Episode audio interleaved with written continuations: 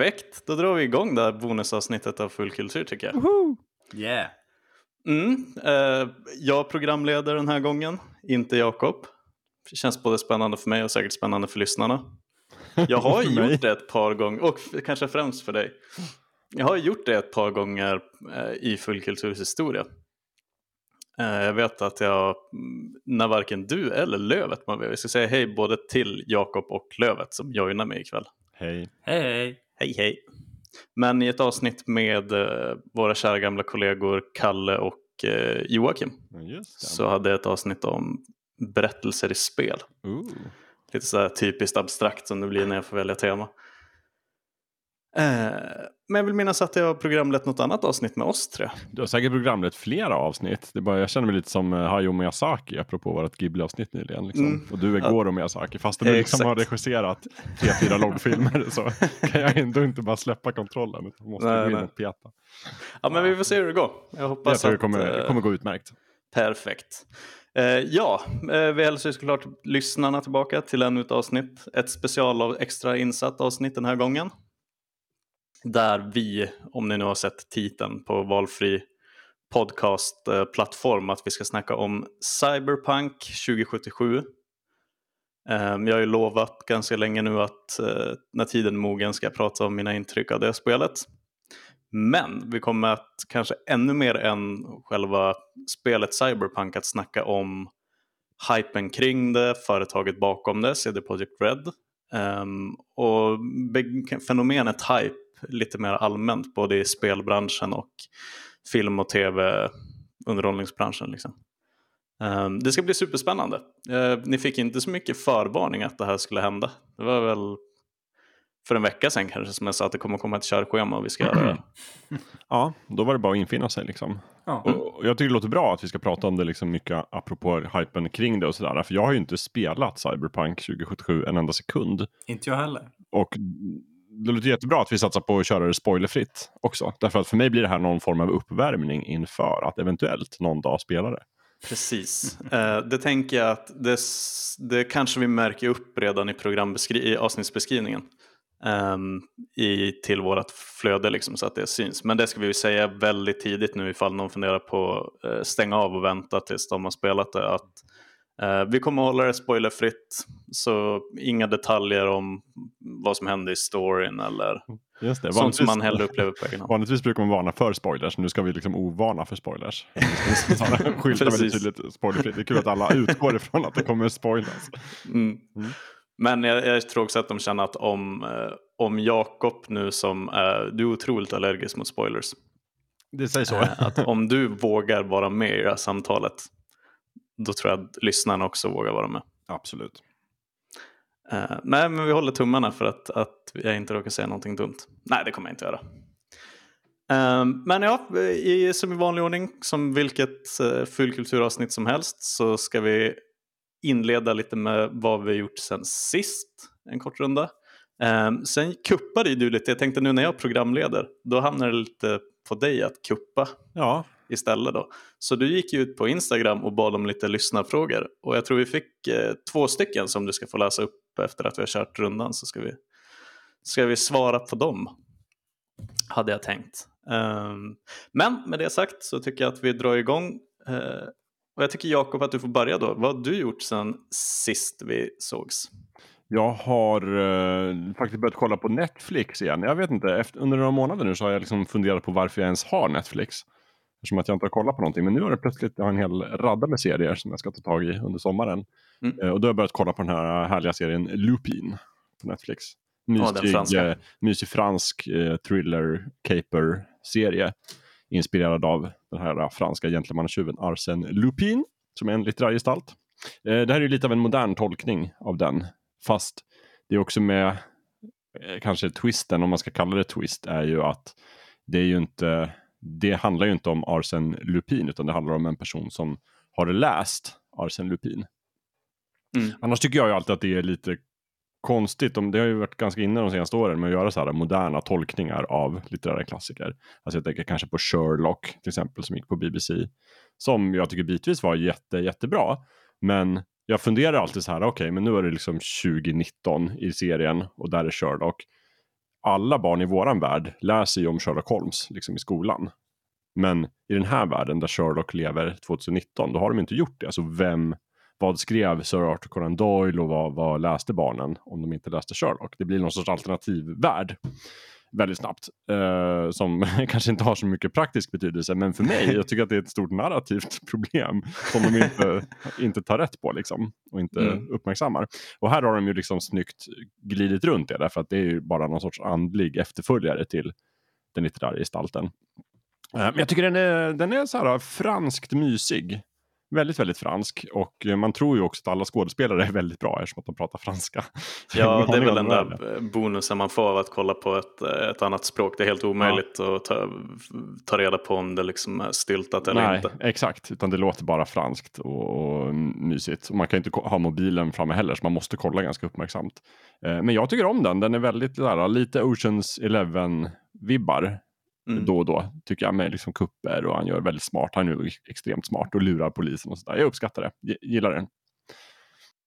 Ja, jag tyckte att det var, jag vill minnas att jag var riktigt, riktigt imponerad av hur, eh, hur pass mysigt, mysspännande mm. det var. Mm. Ja, men verkligen sommarmys. Eh, jag har sett snart klart på säsong ett, eh, det finns en säsong två och det kommer en säsong tre. Mm. Så det är det ena. Och sen det andra är att jag har börjat spela ett uh, spel på min Nintendo Switch som heter Ori and the Will of the Wisps. Det är ju inte ett uh, nytt spel på något sätt, men det är ganska nytt på Switch. Fantastiskt vackert och härligt Metroidvania-spel. Mm. Uh, typ enda anledningen till att jag funderade på att skaffa Xbox tidigare. För att det var exklusivt. Men nu finns det ju till Switch.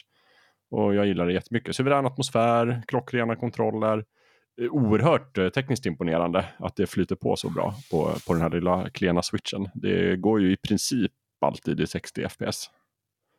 Så väldigt bra gjort. Jag blandar alltid ihop vilket är som uppföljaren och originalet. Will of the Wisps är... Det här är uppföljaren, det är del två. Första heter Ori and the Blind Forest och det har jag inte spelat men jag tänkte ta det efter det här för att jag jobbar baklänges. För båda finns till Switch nu? Jajamän, båda finns till Switch. Right. Mm, men det var rea på, på tvåan så då började jag med det. Och då vart jag begeistrad så tänkte jag okej, okay, då måste jag köra ettan också. Mm. Det var väl det som var lite oväntat att det var på Will of the Wisps, att det var på Xbox, åtminstone Series S, som det var lite kackig prestanda där på release. Jag tror att de var tvungna att patcha för att det såg lite dumt ut. Att på, vad ska man kalla det, huvudplattformen så var det inte riktigt. Mm. Ja, det är inte okej. För det här är ju verkligen, tror jag, alltså det är så otroligt snyggt att det borde ju vara ett flaggskeppsspel. Mm. Och det behöver ju Xbox kan man säga. Så, men som sagt, det finns ju till Switch. Så, och de har, det är verkligen en bra portning. Ta lite tid ibland att ladda liksom, men inte när man väl är igång i spelet så flyter det på som smör. Det blir aldrig genant att man sitter där och väntar för länge. Nope. Vad kul, både, både serier och spel. Mm. Um, härligt. Äh, lövet, mm.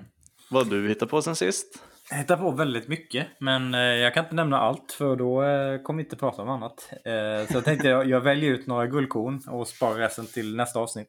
Mm. Men jag har fortsatt på min Prime, mitt Prime-bingeande. Och har sett en film som heter The Mauritanian. Med, jag tror det är tredje avsnittet jag pratar om en viss Taharaim.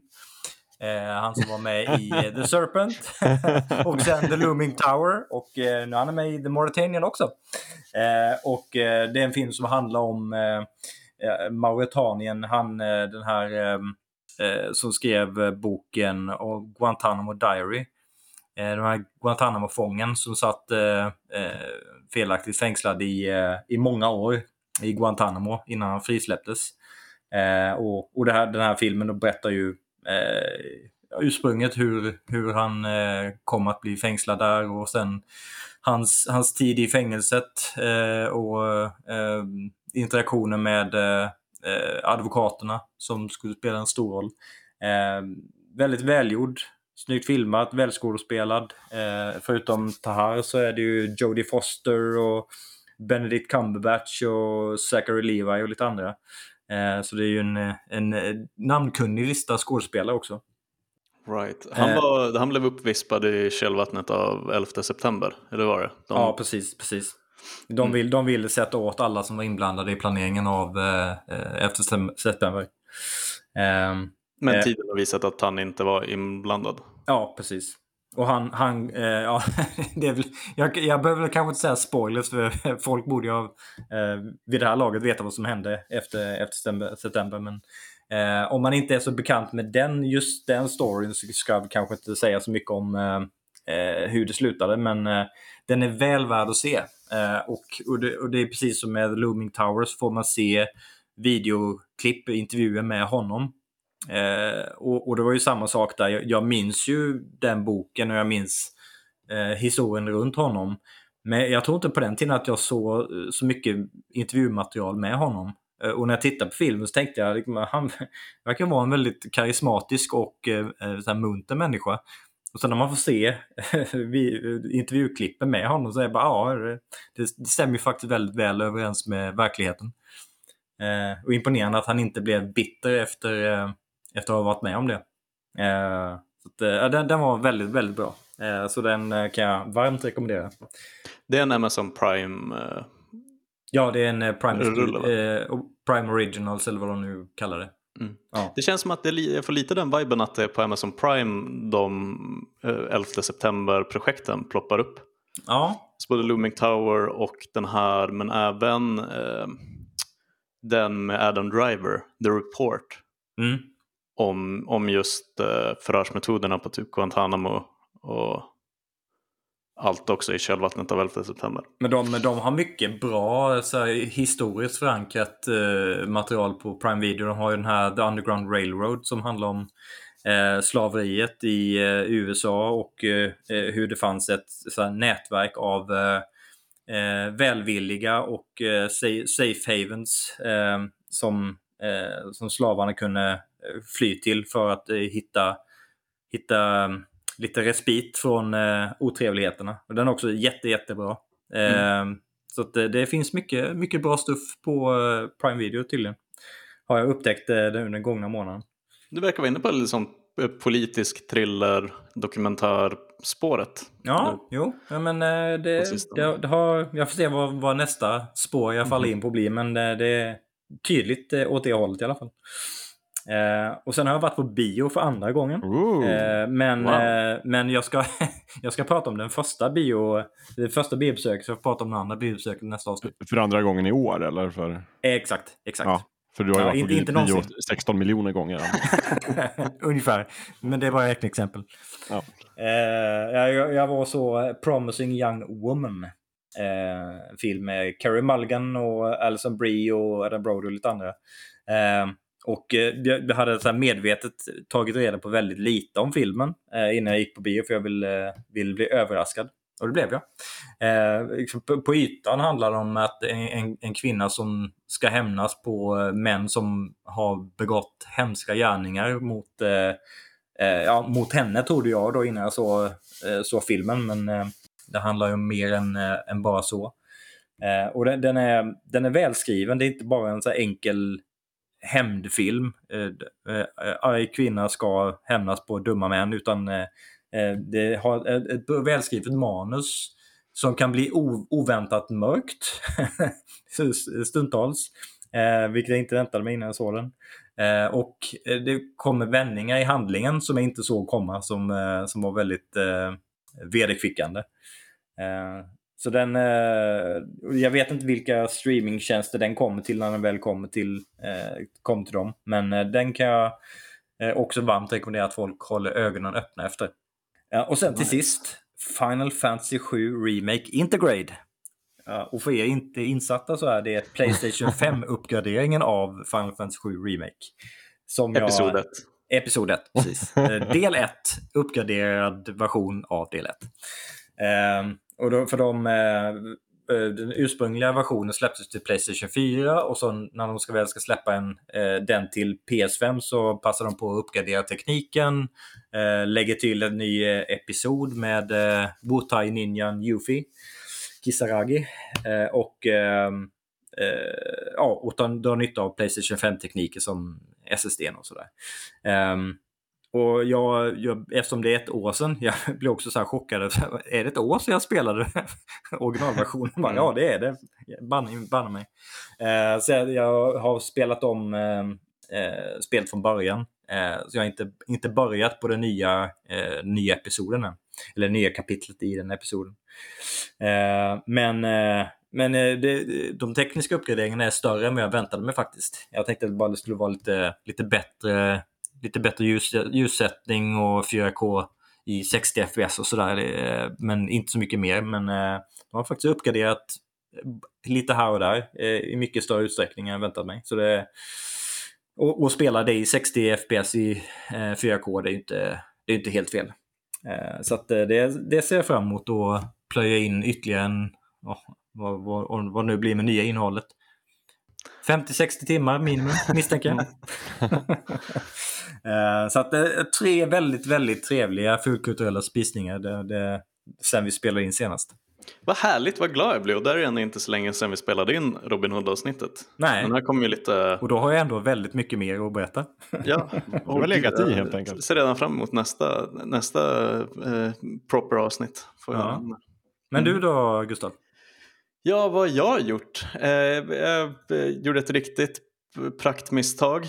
Ehm, ja, eh, jag vet inte om någon av er har sett eh, Mare of Easttown Jo. på HBO Jo. med Kate Winslet. Pratade du om det senaste gången kanske? Jag ska börja titta på den faktiskt. Ja, Jag tror inte eh, vi har pratat om det faktiskt. Nej, vi har inte nämnt den alls. Nej. den här väldigt, eh, väldigt hyllade, åtminstone att Kate Winslet är väldigt hyllad Mm. över hennes eh, insats i den eh, hårdkokta polisdeckar, eh, Done It-serien på HBO. Um, ehm, så då tänkte jag, ah, fan det är klart jag ska se den. Eh, slog mig ner nu förra veckan är det väl. Um, och jag delade det där HBO-kontot med en annan person. Och jag såg att Mare of Easttown dök upp där på fortsätt titta-fliken. Ah. Men jag vet inte varför jag inte kopplade. Så då, då tänkte jag, oh, vad härligt, då slipper jag scrolla i den här dåliga appen.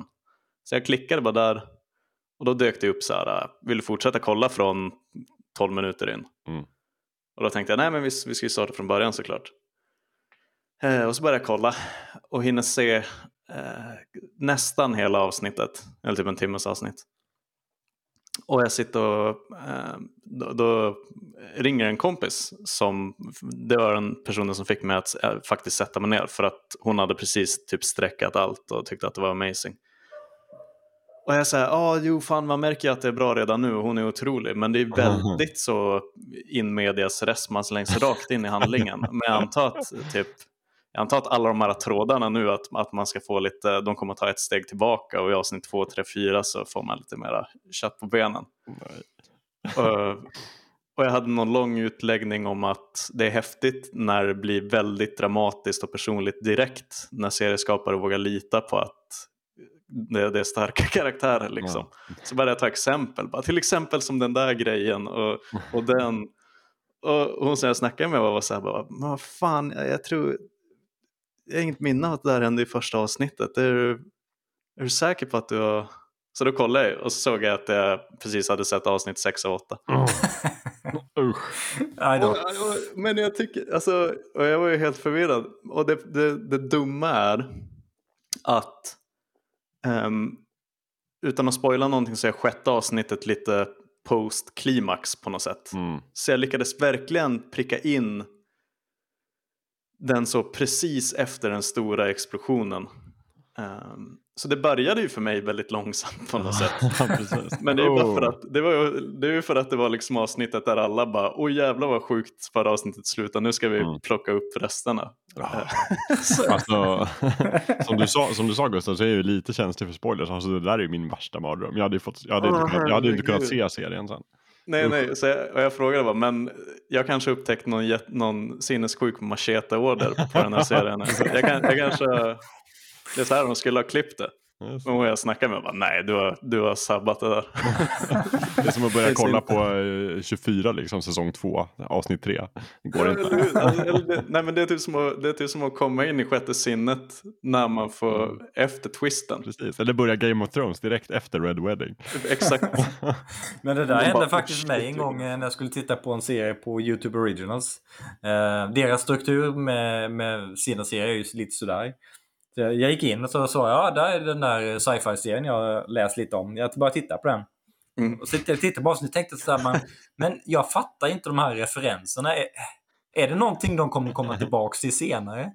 Och sen så, så började jag titta på nästa avsnitt och så här, fortfarande så här, nej, de, de fortsätter bara referera till de här sakerna utan att förklara vad det handlar om. Så tittade jag så bara, okej, okay, det här var avsnitt 1, säsong 2. Men varför startade de mig på säsong 2?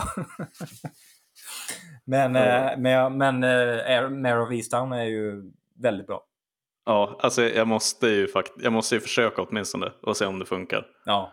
Uh, men kom ihåg det Jakob sen mm. när du kollar på Börja det. På jag, jag, började alltså, du ska komma ihåg att börja på ja. avsnitt ett, men kom också sen ihåg, uh, tänk på att jag började på avsnitt sex. Och så får du tänka, jag undrar hur det där är. När jag och Tove kollar på det när vi kommer fram till avsnitt 6, då ska jag mm. säga det här började alltså Gustav. och, såg, och såg hela avsnittet och tänkte att, och trodde att det var första. oh, ja, ah, uh, usch. Ja. Nej, sen har jag faktiskt inte hunnit med sig jättemycket annat. Fortsatt lite, tagit lite break nu från Mass Effect, halvvägs in i tvåan fortfarande. Eh, ladd, köpte och laddade ner det här Backbone som jag snackade om tidigare. Mm. Otroligt snygga pixel, eh, an, vad, vad heter det, antropomorfiska. Mm. Eh, het, vad är det när djur pratar? Antropomorfiskt, det är ju när saker ser ut som människor. Mm. Till exempel djur. Det är en tvättbjörn som en, ja. en detektiv. Just det, antropomorfisk uh, tvättbjörn. Jag tror jag snackade om det tidigare, det var verkligen ja. en överraskning. Det verkar ju fantastiskt. Är det ute nu alltså? Det är ute nu på PC åtminstone. Wow. Och det är del av Game Pass också. Åh, oh, just det. Mm. Um, så inte hunnit än, men ska. Jag tänker att det inte är längre än två kvällars sitttid liksom. Eller en väldigt lång kväll. Um, så det kanske jag har redo till nästa, till nästa avsnitt. Men mm. Um, mm, det var väl det. Men vad säger ni, ska, vi ta, ska Jakob få bränna av de två lyssnarfrågorna innan vi hoppar in på cyberpunk och hype? Ja men det gör vi. Jag tycker det är en fin uh, liten tradition som vi börjat med. Jag tycker det är kul när lyssnarna hör av sig och undrar saker. Så att, men jag tänker vi plockar liksom en eller två så det blir några varje avsnitt. Uh, då har vi först en fråga som uh, vi Cam har ställt.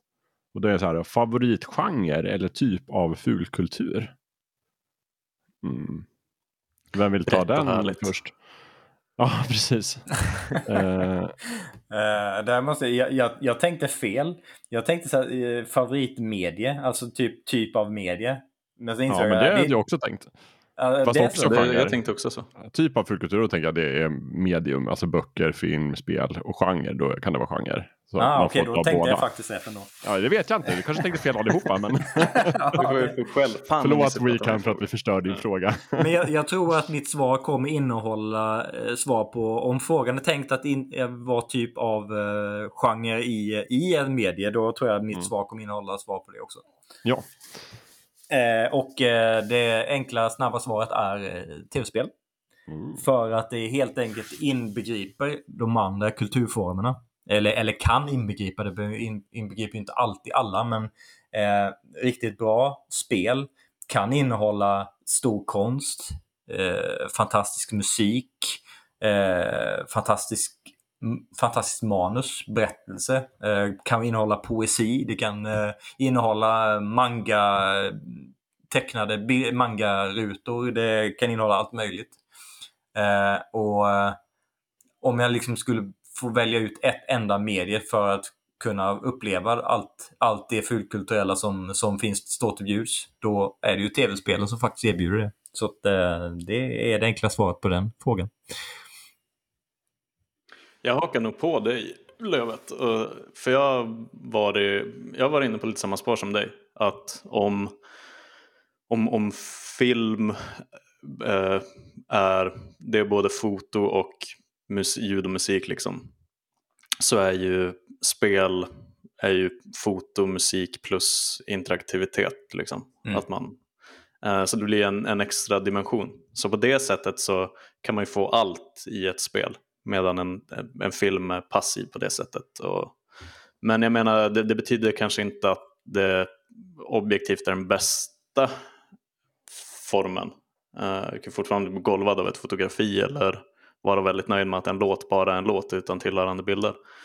Um, men jag, därför, jag har verkligen varit, gått i de tankarna genom åren. Att fan, det är den ultimata formen av underhållning, liksom det ultimata mediet. Um, men jag kanske säger filmen då, om jag måste, uh, måste välja. Om det är en liten sån, vad tar du med dig till en öde ö? ja, det är det nog, tror jag. Favorit var ju frågan också, inte liksom objektivt bästa. Utan... Nej. Uh, nej, men bara lite så kontext till att Absolut. en del av mig känner jag borde säga spel, men jag säger nog film. Det är nog det som är den första och största kärleken på något sätt. Uh, mm. Du och Jakob? Mm. Nej, men jag säger, så jag nog går väldigt mycket så här för mig personligen, vad är det som har gett mig liksom de högsta tripparna genom livet och sådär. Äh, även om jag är väldigt lockad av alla genrer. Men då säger jag i så fall faktiskt böcker, för det är nog vad det som har varit störst under min uppväxt och sådär. Och då kanske främst typ science fiction eller fantasy, om det ska vara genre liksom. Och då tänker jag bara på så här, typ den här sommarlovet när jag läste hela Sagan om Belgarion, liksom alla tio böckerna sent på kvällarna eller, eller bara när man läste Sagan om ringen. De, de resorna har varit liksom väldigt stora och satt sina spår. Även om kanske spel tog över väldigt mycket på tonårstiden och idag kanske det är framförallt är tv-serier. Mycket av, av, praktiska skäl. Och sådär. Men jag säger böcker. Mm. Mm. Vad härligt. Mm. Fick vi tre olika. Tre olika svar. Ja. Också det hade, man hade kunnat tänka sig att det skulle kunna, reliken Jakob säger böcker, sen kommer Lövet att säga film och så kommer eh, snorungen Gustav och säger spel. Liksom. Aha, precis, så kan det vara. Hörrni, vi, tar den andra frågan, eh, vi tar den andra frågan direkt också. Då är det Jonas understreck Axel Backström som eh, frågar eh, hur definierar ni mästerverk? Också en sån här enkel och liten fråga. ja. Får försöka ge ett, eh, ett snabbt svar kanske. Mm. Vem, vill, uh, vem vill ta bollen först? Jag kan hugga den. Gör det. Um, jag säger inte att jag har ett bra svar på det här. Men jag tycker att det är skillnad. Ett, ett mästerverk behöver inte vara perfekt. Um, jag tycker att The Matrix till exempel. Mm. Det, är kanske, det är nog nästan det som ploppar upp i mitt huvud först när jag hör mästerverk. Um, men jag tycker inte att det är en perfekt film.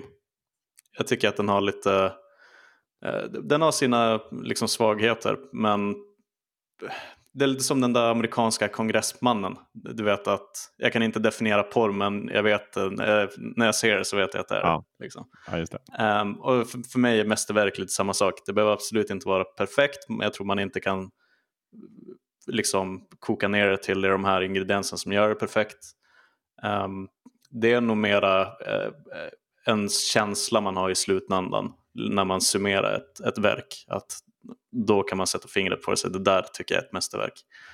Um, det kanske, ett mästerverk kanske är när man är medveten om vissa brister eller luckor men det, har absolut ingen, det väger inte negativt på hur man känner för. Uh, lite som jag kan tänka mig att föräldrar tycker, om, föräldrar tycker att sina, deras barn är mästerverk även om de liksom kladda överallt när de käkar gröt. Inte perfekta, men perfekta. Mm. Luddigt mm. och bra. Ja, jätteluddigt. Bra. ja. Eh, ska jag hoppa på det kanske? Ja, gör det. Jag tänker att, alltså, alltså tänker man så här historiskt sett så har ju mästerverk så har man ju oftast, den ursprungliga betydelsen är ju ett verk av väldigt hög kvalitet som en, en lärling har skapar när han ska ta plats då i gillet som, och bli en mästare. Så får man göra sitt mästarprov och då ska han skapa då ett mästerverk. Eh, jag är lite förtjust i den tolkningen. Men, men sen har ju det kommit att betyda också kanske bara så ett framstående verk som är skapat antingen av en mästare eller bara ett verk som har en väldigt hög kvalitet. Eh, jag tycker väl alla definitioner funkar kanske, men, men jag gillar det här just att det är ett fantastiskt verk som gör någon till mästare. Och då tänker jag om man ska tänka film så Matrix kanske är ett jättebra exempel. Liksom. Jag vet inte om det var eh, syskonens första film, men det är också där, definitivt där de slog igenom och visade så här, det här är vad vi är kapabla till och, och blev mästare. Det är ett mästerverk tycker jag. Och precis som du Gustav, tycker jag att det behöver inte vara ett perfekt verk, men jag tycker att det måste ha mer än liksom bara en bra ingrediens. Mm. Alltså typ eh, Primer till exempel som är en science fiction-film som någon gjorde, jag minns inte vad den heter. Det är deras första film, väldigt låg budget. Jag tycker den är jätte, jättebra och den har en otroligt intressant eh, idé och manus. Men jag tycker inte det är ett mästerverk därför att den, jag tycker att man måste ha mera högre liksom. Man måste se den här mästarens eh, penseldrag på lite olika aspekter av den. Om den har en väldigt hög liksom, produktionsvärde, måste vara liksom, mästerligt filmad, ha en bra manus, flera aspekter, men behöver inte vara perfekt. Uh, ja, och sen så tycker jag också att ett mästerverk behöver absolut inte vara ett populärt verk eller ett välkänt, även om det oftast är det, utan det handlar helt och hållet om, om vad verket har för inneboende kvaliteter. Mm. Yes, luddigt bra. Luddigt bra. Nej, jag, eh, jag kan ju hålla, bara eh, hålla med om som ni säger att eh, ett, ett mästerverk behöver, eller är inte, i min mening finns det inget mästerverk som är felfritt. Eh, de, de spel eller filmer eller böcker eller annat som jag, jag verkligen gillar som är mina favoriter, ingen av dem är felfri. Men de har några kvaliteter. Eh, oftast har, har de, de flesta kvaliteterna är ju absolut toppklass. Eh, men, men det, ett, ett verk kan vara ett mästerverk även om det kanske inte är bäst på precis alla punkter. Eh, eh, som Final Fantasy 7 eh, som är mitt go-to-exempel eller mm. Persona 5 eller eh, Alien i filmvärlden. Eh, de, de har brister som jag skulle kunna peka på. Men de, de bra komponenterna, liksom manus, dramaturgi, musik, stämning, temposättning. All, alla sådana saker gör de på en så mycket högre nivå att inget annat verk som, som kan jämföras med dem kommer upp i den nivån. Och därför är de ett mästerverk för mig, för att jag kan inte liksom, kom, dra mig till minnes någonting annat som kan tävla på den nivån i hur jag upplever eh, de verken. Eh, så eh, det, det, behöver ju inte på något sätt vara att det är någon eh, erkänd eh, mästare inom sitt skrå eh, eller sin kulturform utan det, de olika komponenterna behöver vara på en sån nivå så att inget annat eh, kan, kan hävda sig. Eh, och det, det, kan ju finnas flera mästerverk som, som är på en så pass hög nivå så att de, jag skulle klassa alla som mästerverk. Eh, men men då, då, då knäcker de ju eh, liksom tusentals eller hundratals andra filmer i sin genre som, som också anses som väldigt bra. Eh, det släpps ju många bra spel, filmer, böcker, eh, tecknade serier, skivor, what have you, varje år. Men det är väldigt få av dem som, eh, som är liksom tio år senare tänker på som mästerverk. Och, och, det är just för att de har inte den absoluta spjutspetsen i de flesta av de här eh, grundvalarna för ett verk. Mm. Eh, och, eh, och, och det, vet, det, vet man inte förrän eh, man väl upp, upptäckt, upplevt och sen reflektera på någonting eh, ett tag senare. Om det, om det är någonting som bara är väldigt bra eller om det är ett mästerverk. Som när, jag såg Alien eller Star Wars första gången. Jag visste ju inte då att det här är ett mästerverk. Det insåg jag ju först långt senare. Eh, Final Fantasy 7, jag tyckte det var fantastiskt bra när jag spelade 97. Men då kunde jag inte riktigt föreställa mig att jag liksom 30 år senare skulle sitta där och fortfarande tänka exakt samma tankar. Eh, och eh, jag spelade ju under de åren har jag spelat många andra spel, tittat på många andra filmer som varit helt fantastiska. Men som jag inte tänker tillbaka som, eh, som, på, som mästerverk. Eh, så att eh, det, det är en reflekterande komponent i, i vad jag klassar som mästerverk. Faktiskt. För det, det, det, om, om ni skulle fråga mig efter jag spelar nästa jättebra spel om, om jag skulle tro att det är ett mästerverk, det skulle jag kanske vara väldigt osäker på. Eh, för det måste vara den där reflekterande komponenten i det eh, för att kunna avgöra det. Mm. Du måste också uh, det är också så svårt att uh, säga att det här är liksom det här attributen eller som, som gör någonting till det mesta. För jag tycker typ att Piggelin till exempel, det är ett mästerverk. uh, första iPhonen, det är ett mästerverk. Uh, helt olika anledningar. Mm. ja, det, det är otroligt saker kan vara mäst, mästerliga och mästerverk av eh, en liksom eh, huvudverks eh, eh, skapande mängd sätt. Tycker jag. Ja. Men även som du sa att, att det är en grej att man kanske inte kan man kanske inte tar det seriöst ifall någon liksom kommer ut ur en biosalong och så sen efter fem minuter så säger de det där var ett mästerverk. Nej. Tänker man du kanske borde sova på saken först och, och smsa mig imorgon. Och, och det, det är samma sak som med kultfilmer. Eh, det kan du inte heller avgöra om eh, den här filmen som kanske var, den var helt okej, okay, lite rolig, men eh, ingenting jag tror att jag kommer reflektera över om, särskilt mycket om, om fem år. Men sen så finns det någonting i den där filmen som gör att den blir en kultfilm. Inte för att jag tycker att det är ett mästerverk, men den har någonting speciellt. Och det är också jättesvårt ja. att avgöra precis efter man upplevt den för första gången, om den kommer bli det eller inte. Mm. Jag, tror med, jag, jag, jag, håller med dig om att tid är ett väldigt stor eh, del av det. Att man kan, man kan inse eller komma fram till att någonting är ett mästerverk långt mycket senare. Mm. Man kan också acceptera, vilket jag kanske gör i fallet med Mass Effect 1, det tycker jag är ett mästerverk. Men eftersom att spel är ett sånt medie som utvecklas hela tiden och att det är så många tekniska komponenter att sådär, eh, så inser jag att det hade inte hade det släppts som det är, som, som det var 2007, hade det släppts idag hade jag inte tänkt mästerverk. Men för sin tid och var det var när det släpptes eh, så var det ett mästerverk då och då måste jag inse att tar man ett snapshot av den tiden är det fortfarande ett mästerverk. Mm. Men det är väl därför folk får svårt ibland att återbesöka.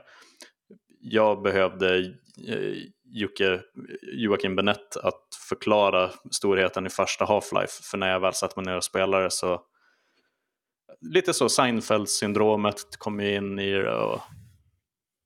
Ja, oh, herregud, det här kan vi prata om i ett, ett helt avsnitt. ett eget avsnitt. Vi kanske, får, vi kanske får snoppa av den där.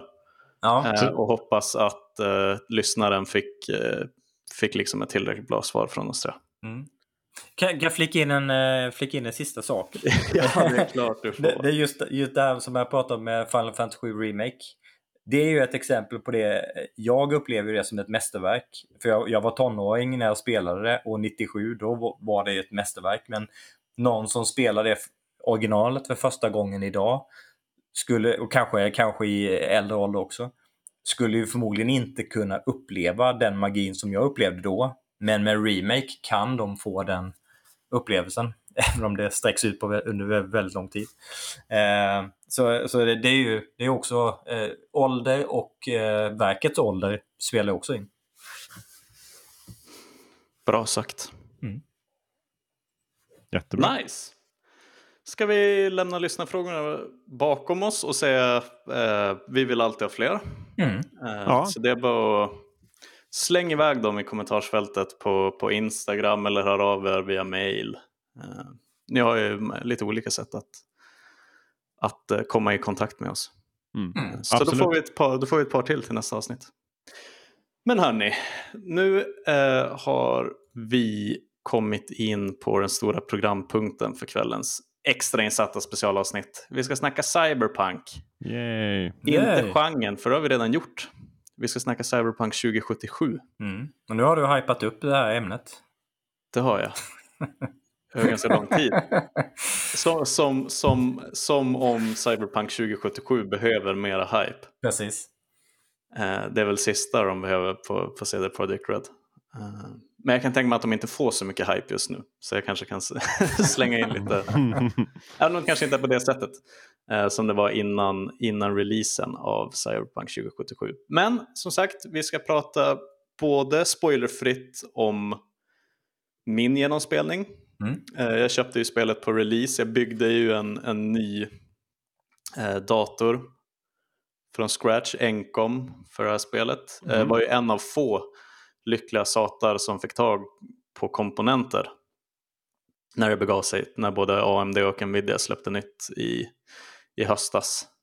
Uh, och det är ju fortfarande förjäkligt. Det är ju jättesvårt att få tag på nya grafikkort. Har blivit lite lättare att få tag på processorer. Men, men det, det, det spelar in liksom i releasen. Mm. väldigt mycket. Det kommer vi prata om senare.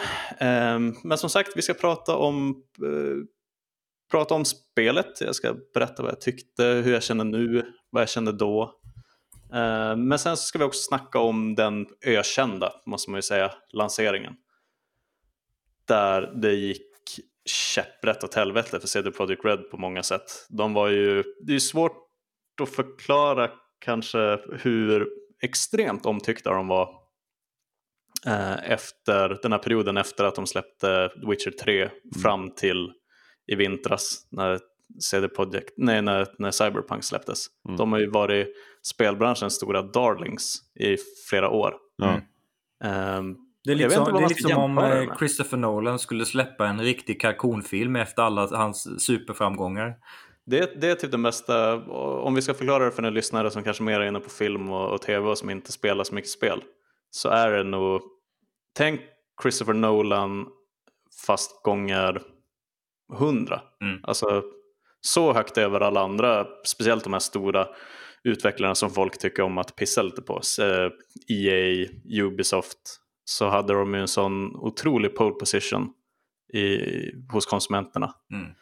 Och det var ju inte uh. bara eh, spelens kvalitet heller, det är ju hela deras det här David mot Goliat, eh, den här eh, up and coming eh, polska utgivaren mot eh, de stora drakarna som, eh, som bara vill liksom, klämma ur de sista pengarna ur konsumenten. Och här kommer CD Projekt Red och Eh, vi, vi utvecklar single player-spel, eh, vi ger den den tid och kvalitet det behöver och inga jäkla games as a service. Och, eh, liksom, ja. det, det, var verkligen den här bilden mm. av att de är på vår sida. De är, de är en, av folket så att säga. Eller hur? Och, de, och det är inte heller att de är en liten sketen indieutvecklare utan de har också gjort världens bästa spel, The Witcher 3. Mm.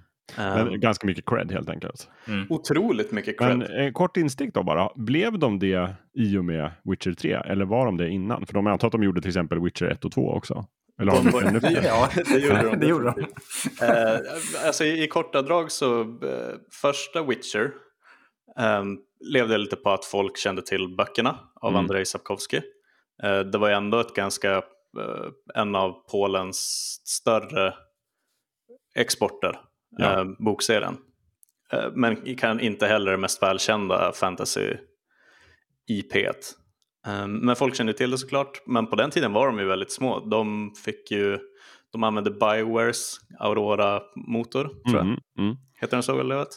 Eh, ja, Den gamla jag. Neverwinter Nights. Ja, precis motorn. Eh, jag tror de till och med där på E3 eh, var liksom inhyrda hos Bioware och satt i väldigt så, ingen, inga produktionskostnader alls, visade upp sitt, sitt spel The Witcher. Um, möttes väl av ett litet sånt både och mottagande.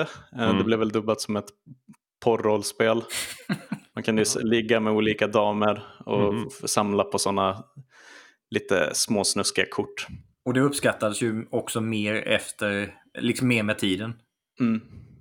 Eh, men det var ju absolut inte så att de släppte uh, The Witcher och en hel spelbransch gjorde i byxan. Liksom. Nej.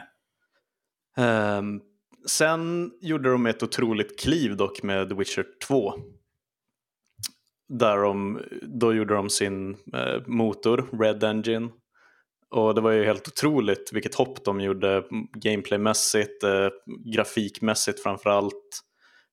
Men där fick nog väldigt många upp ögonen för, för CD Projekt Red när de släppte The Witcher 2, Assassins mm. of Kings. Mm. Vilket jag tyckte var ett fantastiskt spel. Um, jag hade ingen koll alls på The Witcher, men köpte det och spelade på Xbox 360 och tyckte att det var... Eh, redan då märktes det att de har en betydligt mer vuxen ton och det känns lite mer sofistikerat än Bioware-rollspelen som jag på den tiden älskade, alltså Dragon Age och, och Mass Effect och sådär. Just det. Uh, men att de hade någonting, det, det var lite mera, det var såklart lite mera naket, lite våldsammare, allt det som så. Men uh, de drog redan med Witcher 2 tyckte jag att de liksom tog nytt tag i RPG-genren och gjorde saker som kanske gigantiska men lite småtrötta Bioware inte gjorde med sina spel. Mm. Um, sen liksom tror jag de flesta känner till vilken framgångssaga The Witcher 3 blev som släpptes 2015. Um, Även om det ju... också släpptes med tekniska problem. Släpptes med tekniska problem. Uh, mm. Man glömmer lite bort nu för tiden att CD Projekt Red fick lite smäll på fingrarna för att de visade upp Witcher 3 på E3. Uh, såg otroligt ut men sen så blev det snack om nedgraderingar grafiskt när det närmade sig release. Uh, det, var, det, var, det var en ganska het potatis vill jag minnas. Mm, mm. Um, men sen släpptes det, fick sanslösa betyg um, och nu, liksom fem sex år senare, så har det ju vunnit hur många priser som helst. Det har väl sålt, jag vet inte hur många miljoner ex, men uh, det är helt, helt amazing. Har ju, säljer fortfarande bra de släppte ju patchar på ganska, ganska bra takt som fixade till problemen och så släppte de ju DLC, alltså tillägg som, eh, som gjorde väldigt mycket för spelupplevelsen. Och det var inte heller så lång tid efter spelet släpptes ju. Nej, och jag tror det verkligen är där. Det är nog året efter att Witcher 3 släpps som eh, CD Projekt verkligen bara sticker iväg med raketfart på popularitetsskalorna. Mm. Um, för att de har en, uh, de hade liksom en sån uh, post-release tid med Witcher 3 som jag ty fortfarande tycker är värd att hylla hur uh, konsumentvänlig den var och den extremt höga lägstanivån. Um, de släppte ju, de, de, de, i samband med att de släpptes The Witcher 3 så sa de också här är våran här är tidslinjen för allting som kommer att hända nu efteråt. Vi kommer att släppa en massa gratis, eh, gratis DLC-paket med extra innehåll och eh, inga, inga stora grejer egentligen. Alltså det var lite extra frisyrer, något extra uppdrag, nya kostymer till karaktärerna och sånt där. Eh, sen kommer vi också släppa två stycken större expansioner. Och man fick veta redan från början att det kommer vara Hearts of Stone och eh, Blood and Wine. Mm. Och de två är ju nästan, hålls ju högre än originalspelet. Mm. Um, Hearts of Stone bjöd på en fantastisk uh, historia och nya uppdrag med spännande karaktärer och så sen så kom Blood and Wine då ett år senare mm, när Geralt stack iväg till liksom en jättefärgglad, uh, det är den världens motsvarighet till liksom Frankrike mm. blandat med Italien. Uh, och verkligen, det, det, var nästan en så här bara, nej nu får ni nästan sluta CD Projekt för att ni har redan Bioware och gänget tycker inte längre att det är kul. Ingen annan utvecklare i branschen tycker att det ni pysslar med är kul just nu. Ni, ni är så långt före vad alla andra pysslar med. Ja.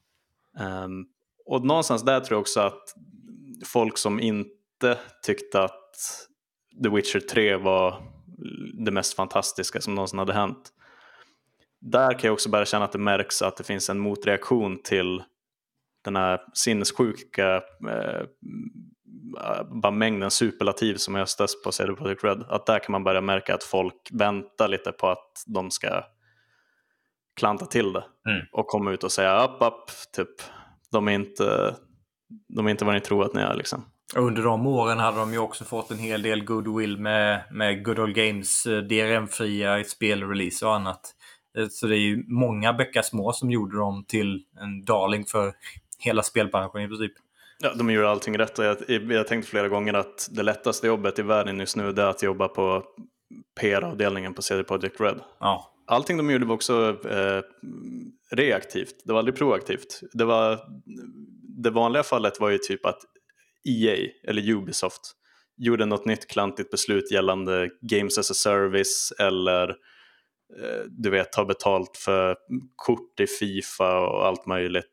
Mm. Um, väldigt så här, giriga beslut i konsumenternas ögon. Och då det enda CD Projekt behövde göra då var att skriva en tweet där de sa vi kommer inte att ta betalt för den här grejen. Um, eller bara något sånt banalt. Cyberpunk kommer att vara ett single player-rollspel. Mm. Och alla bara mm. De är otroliga, de gör det igen. Um, så det, det är ju därför. Eh, man kan ju inte falla... Bara CD Projekt kan falla så hårt som de har gjort för att det är ingen som har varit på den där uppe där de var liksom, på, på väldigt länge. Nej, det är en unik position de hade. Oh ja, eh, verkligen. och, och det är också heller inte... Bioware var ju verkligen kungen av rollspelsgenren. Men de har mera dalat långsamt. Mm, att nästa spel var lite sämre än det förra och så sämre än det förra. Så, eh, det var inte som att de följde upp liksom, Baldur's Gate 2 med, med en riktig kalkon och så gick de från bäst till sämst. Eh, ja, det, det, det, finns ju en fantastisk, för de som är intresserade och som inte har koll så finns det alla möjliga sätt att uh, läsa sig till och, och, lyssna och se sig till det företagets historia, CD Projekt Red, genom åren. Uh, för det är otroligt, de är lite av ett unikum i spelbranschen. Mm. Men det slutar ju nu med att lanseringen av Cyberpunk 2077 som folk hade hypat sönder nästan på ett sånt Half-Life 3-aktigt sätt i flera, flera år. Um, det utannonserades på E3 2012 vill jag minnas, med, med första teasern. Ja, och det var ju i princip bara en, en bild.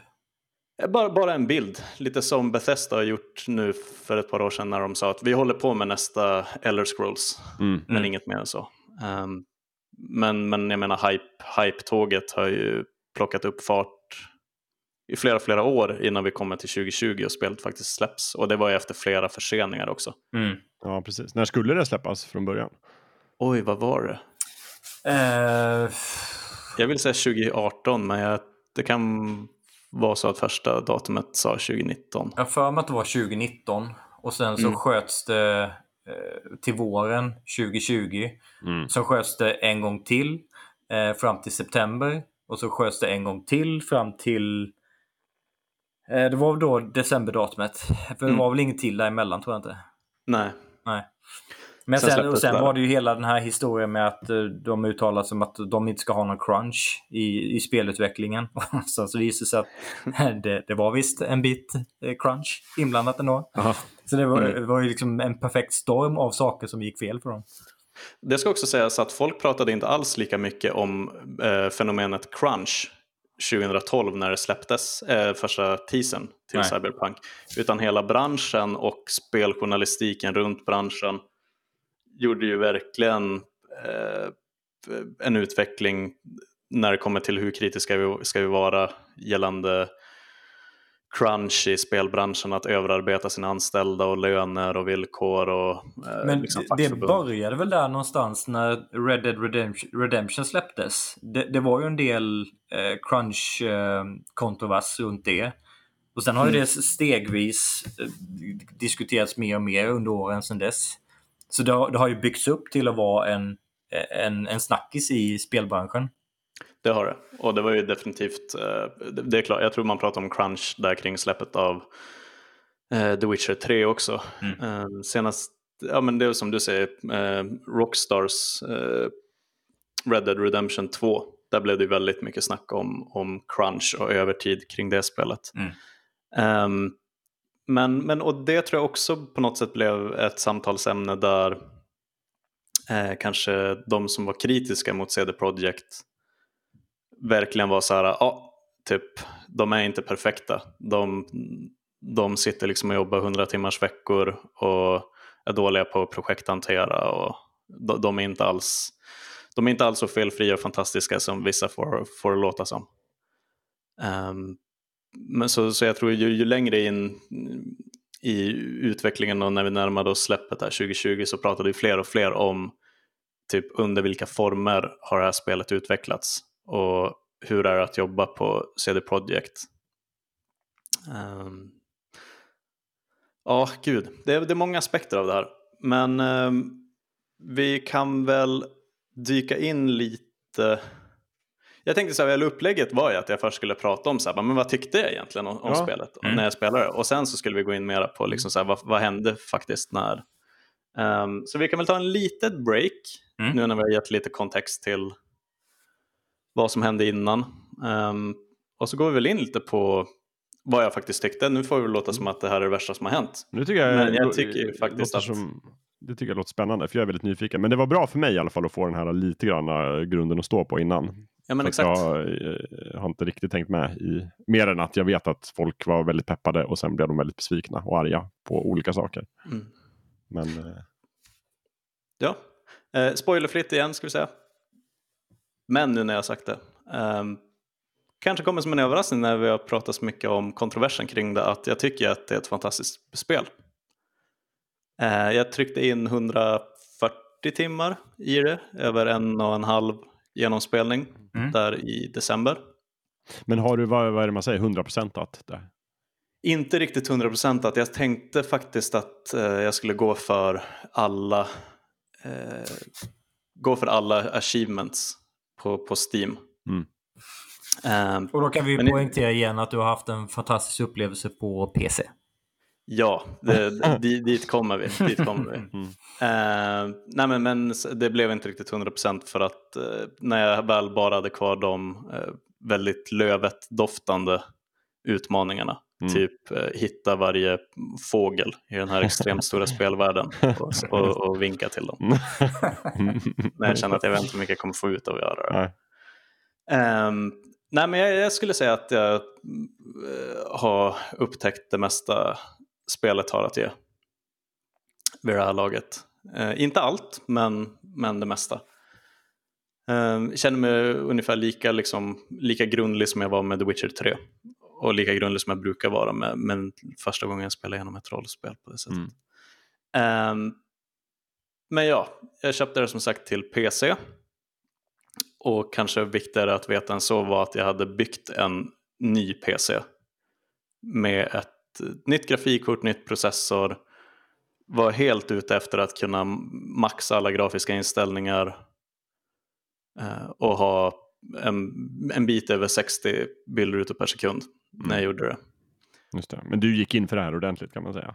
Ja, men jag tänkte det. Alltså, jag har alltid velat, jag alltid velat bygga en, en, en dator. Jag fick verkligen uppsuget för det när vi jobbade sida vid sida med Sveklockerts-redaktionen. Mm. Um, så det gjorde jag. Och det visade sig vara liksom det bästa sättet by far att uppleva Cyberpunk. Det visade sig också rätt snabbt vara det enda sättet kanske som man kunde uppleva Cyberpunk 2077 på, på release och komma ut på andra sidan med ett positivt omdöme. ja. eh, kort förklarat så var ju spelet en teknisk travesti på de gamla konsolerna, Playstation 4 och Xbox One. Det var inte fullt så jävligt på Xbox eh, One X och Playstation 4 Pro, de upphottade varianterna av förra generationens konsoler. Eh, Även Xbox Series X och Playstation 5 hade problem. Jag tror fortfarande inte att de regelrätta eh, versionerna av spelet, Next versionerna har släppts än. Nej. Eh, utan de har fått liksom, det har, de, det har varit eh, Playstation 4-versionen men såklart fungerar bättre på Playstation 5. Ta del av hård, eh, liksom dra nytta av hårdvaran. Eh, och på PC, där, där finns ju allt mellan himmel och jord. Det finns ju monstermaskiner för 70-80 000 kronor och det finns också burkar som inte har blivit uppdaterade sedan 2012. Liksom. Så där rymmer man ju verkligen allt. Men min nya rigg låg verkligen i framkant vid release.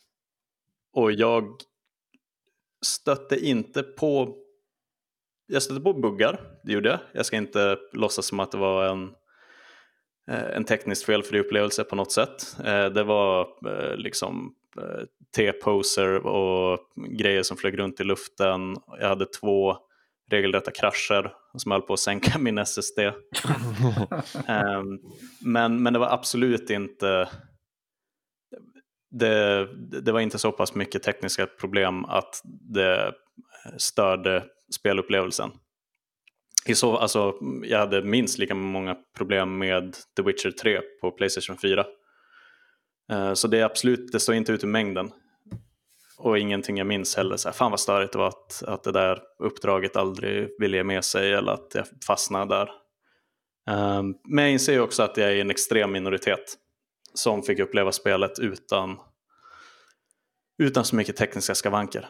Um, det tillät mig att njuta av ett spel som jag tycker... Jag vet inte om jag vill sätta ett sifferbetyg på det. Men det är 4 av 5, 5 av 5 på, på den berömda FZ-skalan för mig. Mm. Um, det som gör The Witcher 3 till ett fantastiskt spel och det CD Projekt Red gjorde otroligt bra i det spelet. Allt från scenografi och manus och musik och världsbygge, karaktärsbygge. Allt det där tycker jag lyser igenom i, i Cyberpunk 2077.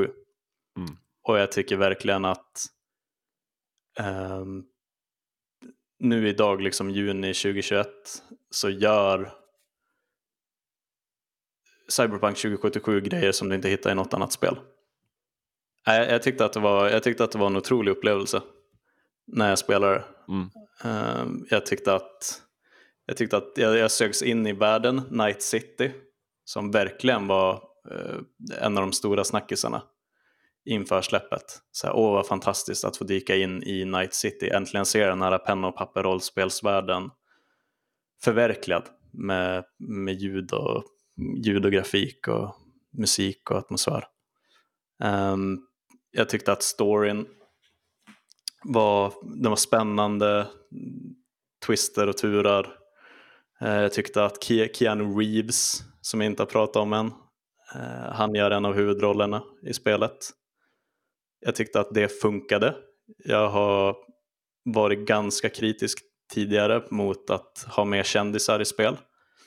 Uh, Yvonne Strahovski är ju med i Mass Effect 2, har jag aldrig tyckt om. Mm. Uh, i, liksom ett, I en spelvärld där, där, ingen annan har lånat ansikte av en Hollywoodskådis. Mm. Uh, jag tycker verkligen att det funkar i Cyberpunk för att Keanu spelar en sån larger than life karaktär som är mycket av en legend i den spelvärlden. Och på något, på något sätt så känns det självklart att det ska vara Keanu Reeves då. Um, och lite andra grejer som jag inte kan, jag, jag, kan inte riktigt förklara varför jag tycker att han funkar utan att gå in på för nära spoilerområdet. Men uh, det överraskade mig verkligen hur, hur, väl jag tyckte att han passade in med resten av, av spelet. Um, många aspekter av spelet tycker jag att det är det bästa CD Projekt någonsin har gjort. De går liksom förbi, eh, drar i ännu en högre växel än vad de hade i The Witcher 3. Och när jag väl var klar så tänkte jag fan det här var ju amazing. Och blev lite, tyckte mest att det var ledsamt att det visade sig att de inte hade varit ärliga, eh, varit för ambitiösa när det kom till utvecklingstiden och lanseringsdatum det, det kändes verkligen det, det kändes verkligen som att ett fantastiskt rollspel nu skulle bli försvinna in i eh, liksom en lanseringskontrovers av Guds nåde. På ett sätt som kanske inte... Ni minns ni hur det var när eh, No Man's Sky mhm, släpptes? Mm -hmm. Mm -hmm. Eh, för er som inte har koll på det spelet så var det ett otroligt hypat eh, indiespel av eh, Hello, Hello World.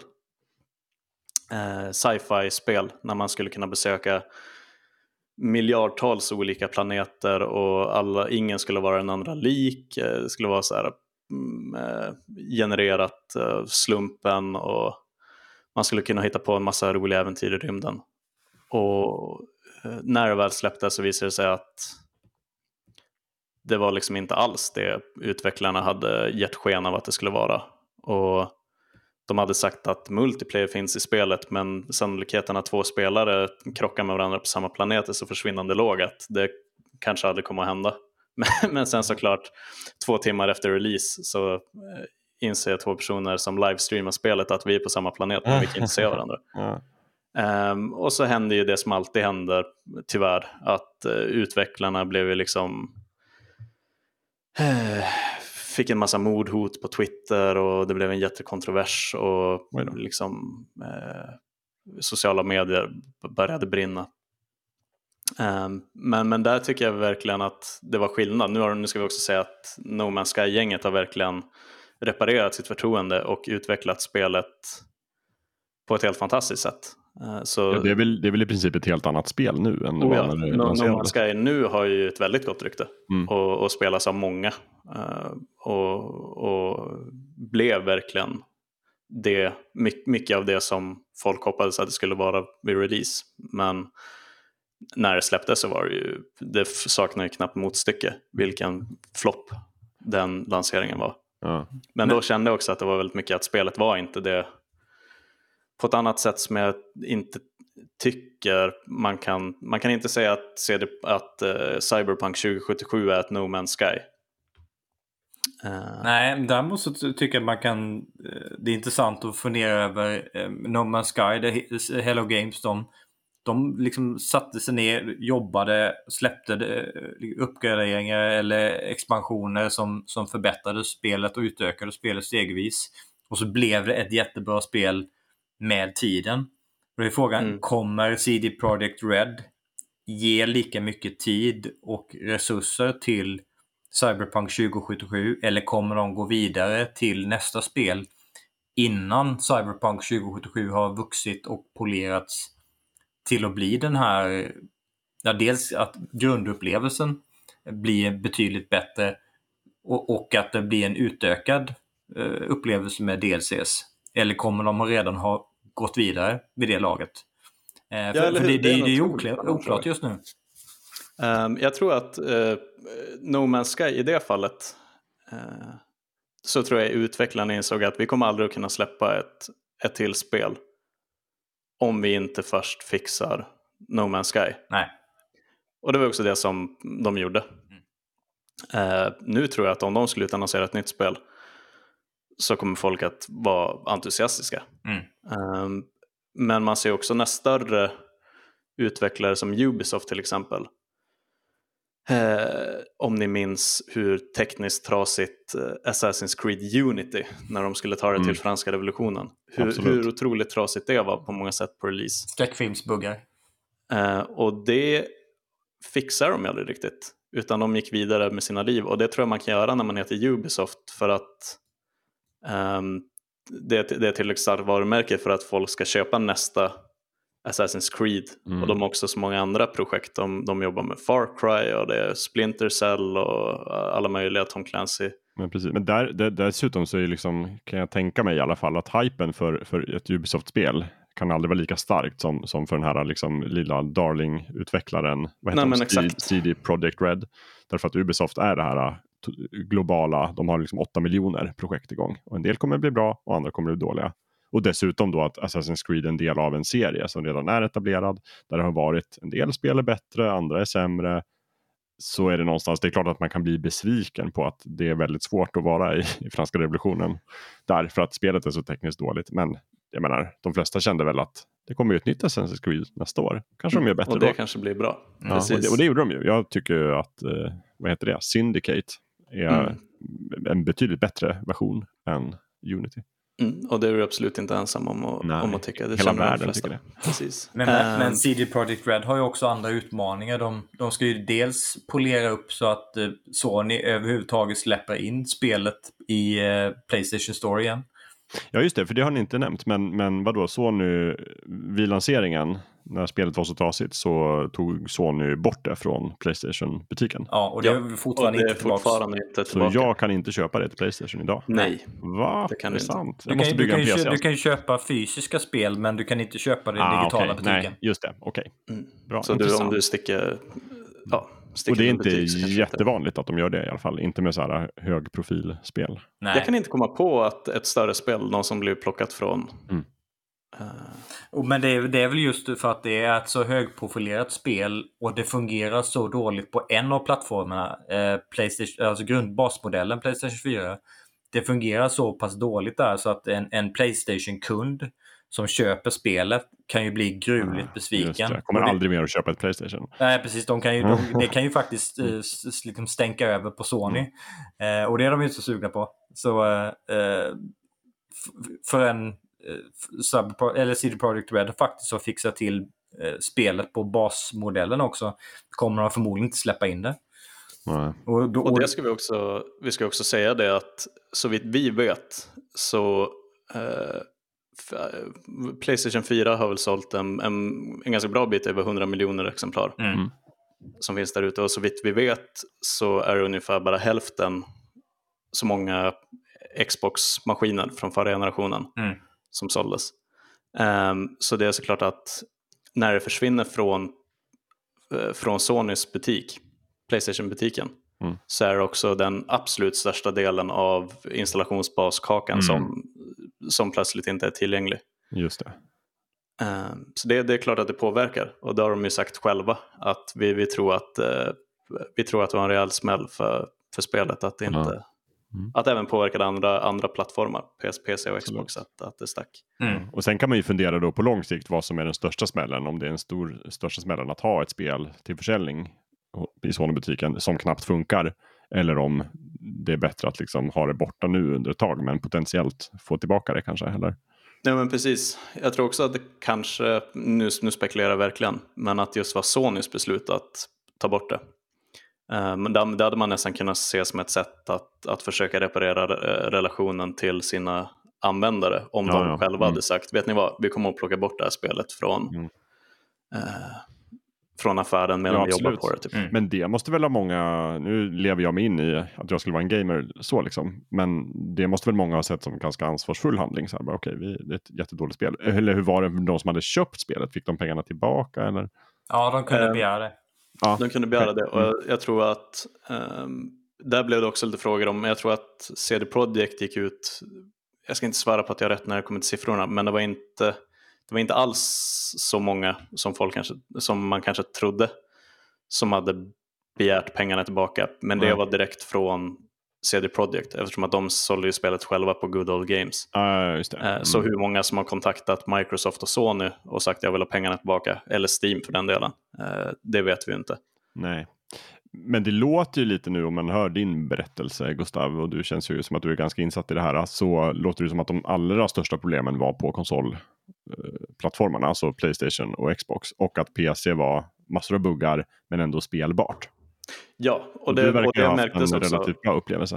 Uh, när, när, spelet släpptes, problemen kom ju inte uh, på embargo när recensionerna ploppade upp på alla olika sajter. Mm. FZ till exempel.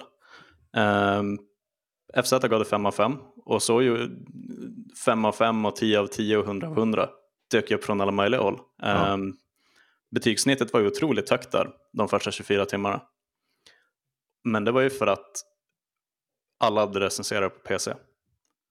Och jag kan tänka mig att de allra flesta som recenserade på PC såg också till att de kunde maxa det och att de såg till att de hade redaktionens vassaste dator. Mm. Um, för man, man tänker sig väl att nu ska jag äntligen sätta mig ner och recensera det här otroligt uh, upphypade spelet. Jag kan inte göra det på en medelmåttig burk jag vill få hela upplevelsen så bra som jag kan få den. Liksom. Um, så betygen var ju skyhöga och folk sa att det här är, det här är helt otroligt. Um, och så sen så visade det sig snabbt att det är bara på en bra PC som det är ett otroligt rollspelsäventyr. Uh, råkar ha ett Playstation 4 vilket sannolikheten var ju störst att någon som läste en recension av, av Cyberpunk på release ja. hade förmodligen ett Playstation 4 hemma. Liksom. Mm. Um, och där var det knappt spelbart. Mm. Uh, och, och kollar man, jag gick in för jag ville bara se ifall det fortfarande var kvar, men nu, nu ska man ju alltid ta, alltså det finns en annan diskussion om, om hur mycket, hur viktigt Metacritic och OpenCritic och sådana liksom, betygsaggregatorer är. Men kikar man på de sajterna så är ju fortfarande snittet högt. Metacritic är 86 av 100 um, ehm, för PC. Går man in på OpenCritic däremot, det, jag vet inte om, eh, det kommer säkert att vara kvar när vi släpper det här avsnittet. Men går man in på OpenCritics sida för Cyberpunk så har de en uh, Please Note. Mm.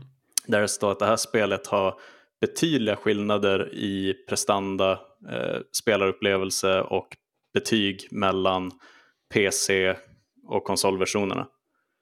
Uh, sen har de också lagt till, och det här är lite spännande, att Open Critic-teamet och flera kritiker i branschen misstänker att utvecklaren CD Projekt Red avsiktligt försökte uh, dölja uh, de skriver så to hide the true state of the game on Xbox oj, oj. One and Playstation 4 with requirements such as only allowing pre-rendered game footage in reviews and not issuing review copies for PS4 and Xbox One versions. Mm. Som sagt, de skickade bara ut PC-kod till ja. recensenter. Mm -hmm. uh, och sen står det också på slutet att det här meddelandet kommer att plockas ner i februari 2021 men det är fortfarande, fortfarande kvar. Shit. Men vilken soppa, det låter ju, det blir bara, du bara gräver djupare och djupare Gustav. Det blir fler och fler lik i garderoberna. Ja, och jag höll mig, jag höll mig verkligen. Jag tänkte jag ska inte göra en The Last Jedi nu och sätta mig på Reddit det första jag gör efter att jag... Var det du? Uh... Nej, inte att jag ska sätta mig och skriva om det. Uh, jag tänkte att jag ska bara spela spelet nu, gå in blind, spela spelet. Ja. Och så sen ska jag bara i lugn och ro fundera på vad jag tyckte om det. Jag ska inte svepas in i sociala medier frenesin som mm. jag vet kommer existera. Så jag hade ganska dålig koll på, på hur stor kontroversen var. Liksom. Det är ja. klart att jag såg stories ploppa upp i mitt flöde. Um, mm. Men jag känner fortfarande, jag har verkligen så läst ikapp sen i efterhand nu under våren. Alla turer och twistar. Uh, och det finns mycket att kritisera. Jag, jag, jag det är inte oförtjänt att deras CD Projekts rykte har fått en, en rejäl smäll. Eh, för det, det är liksom eh, det är misskött av ledningen mm. och det är crunch alltihopa. Det, men som sagt, jag tycker fortfarande att det är, less, det är lite ledsamt att, att de inte kunde sköta lanseringen bättre. Hade alla fått, hade alla fått min upplevelse eller snarare, jag kan inte lova att folk hade tyckt om det lika mycket som jag. Men hade alla fått samma förutsättningar mm. att spela spelet som jag fick. Då tror jag att mm, det hade inte, folk hade nog fortfarande sagt att det var kanske inte lika bra som jag hade hoppats. Eh, The Witcher 3 är fortfarande deras bästa spel. Mm. Um, det känns lite platt på vissa sätt. Eh, det finns mycket sån legitim kritik som inte handlar alls om det tekniska utan verkligen vad, vad finns och vad erbjuds i spelet. Och, mm. men, men, men jag tror verkligen att hade vi inte haft en tekniskt strulig release och eventuella lögner från utvecklarhåll och kontrovers så hade det bara varit en sån klassisk case av ett sönderhypat spel släpps äntligen. Vissa tycker att det är fantastiskt, mm. andra tycker att det är en besvikelse. Men eh, vad ska man säga, snitt, snittåsikten hade varit väldigt positiv.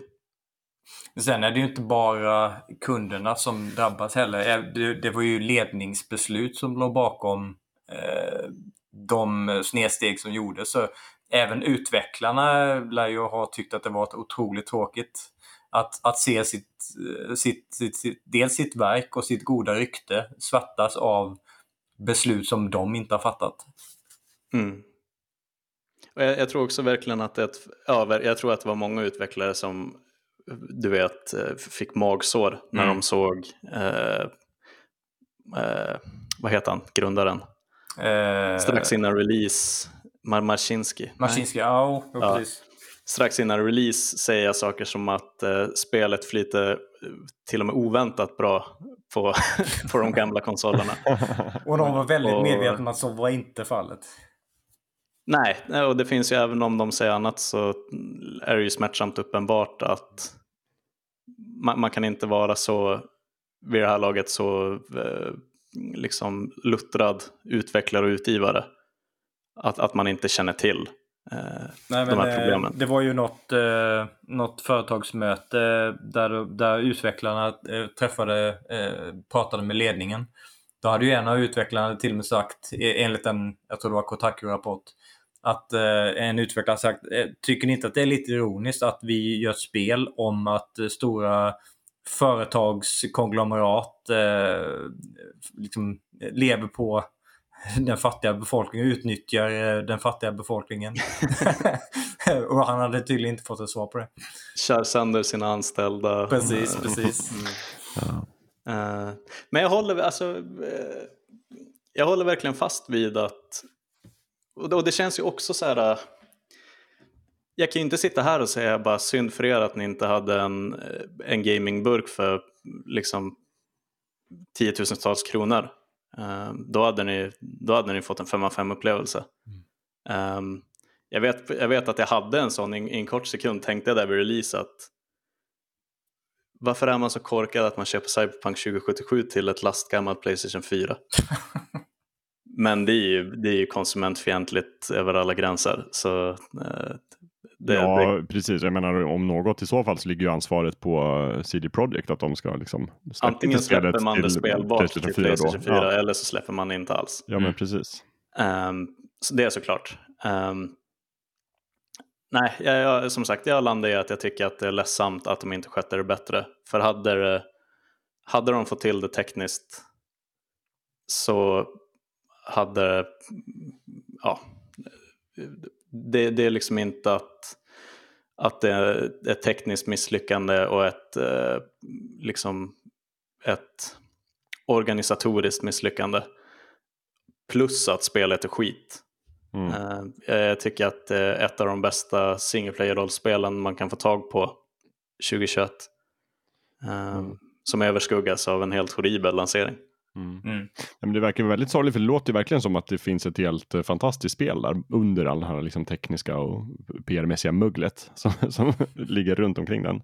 Mm. Som en fuktig filt. Men vad heter det, vad var det jag skulle säga? För jag, man är ju mer van om man pratar om liksom så här, stora hypade releaser som floppar, att, att det handlar, alla fall om man tänker på film och liksom sånt, att det handlar om innehållet. Att så här, men filmen var inte bra eller så här, den är sönderklippt eller den, de har liksom gjort sista minuten ändringar i manuset eller så här, den, de har verkligen inte fått till det de ville göra. Här verkar det ju som att, och det kanske är det vanliga i spel, att just så här, de tekniska aspekterna har, har fällt projektet. Mm. Att det räcker inte till, de kan inte göra det de vill göra. Och nu ska jag, alltså, för nu, jag kan tänka mig att det är de som har spelat spelet och verkligen blir besvikna och så sitter de här och tänker, men han är ju dum i huvudet Gustav. Det hade inte spelat någon roll om det var tekniskt perfekt. Det är ju... Det är ett undermåligt spel, det är inte så det bra som de sa. Spel. Ja, för, det. Och det ska jag säga, det, det, um, det, det folk har gett kritik för oavsett de tekniska aspekterna. Det, det, det vanligaste jag har sett är att spelvärlden känns platt. Um, den är inte tillräckligt interaktiv. Mm. Um, det är inte liksom på nivån som Rockstar bjuder på i Red Dead Redemption 2. Där varje NPC har liksom en spännande backstory och saker händer hela tiden och man kan interagera med varje föremål i världen. Um, det måste jag också lägga till att um, jag, jag, tror mycket så här, de, de som verkligen uppskattar Rockstar-spel som GTA också, att jag tror man gör sig en, en grov, grov otjänst om man försöker spela Cyberpunk 2077 som eh, en GTA-klon. Eller som någon typ av eh, Night City-simulator. Mm. Hur menar du då? Eh, jag menar att det är inte ett, eh, det är inte ett Rockstar-spel. Det är ett CD Projekt-spel i samma anda som The Witcher 3. Ja. Och om jag tänker på hur, hur man spelar um, spelet har fått väldigt mycket kritik för att eh, systemet med liksom hur polisen reagerar på brott i staden mm. och hur, hur NPCs i spelvärlden reagerar på spelarens beteende. Att, att det inte imponerar. Um, polisen dyker upp, liksom teleporterar upp bakom ens rygg så fort man mm. gör någonting dumt och sådär.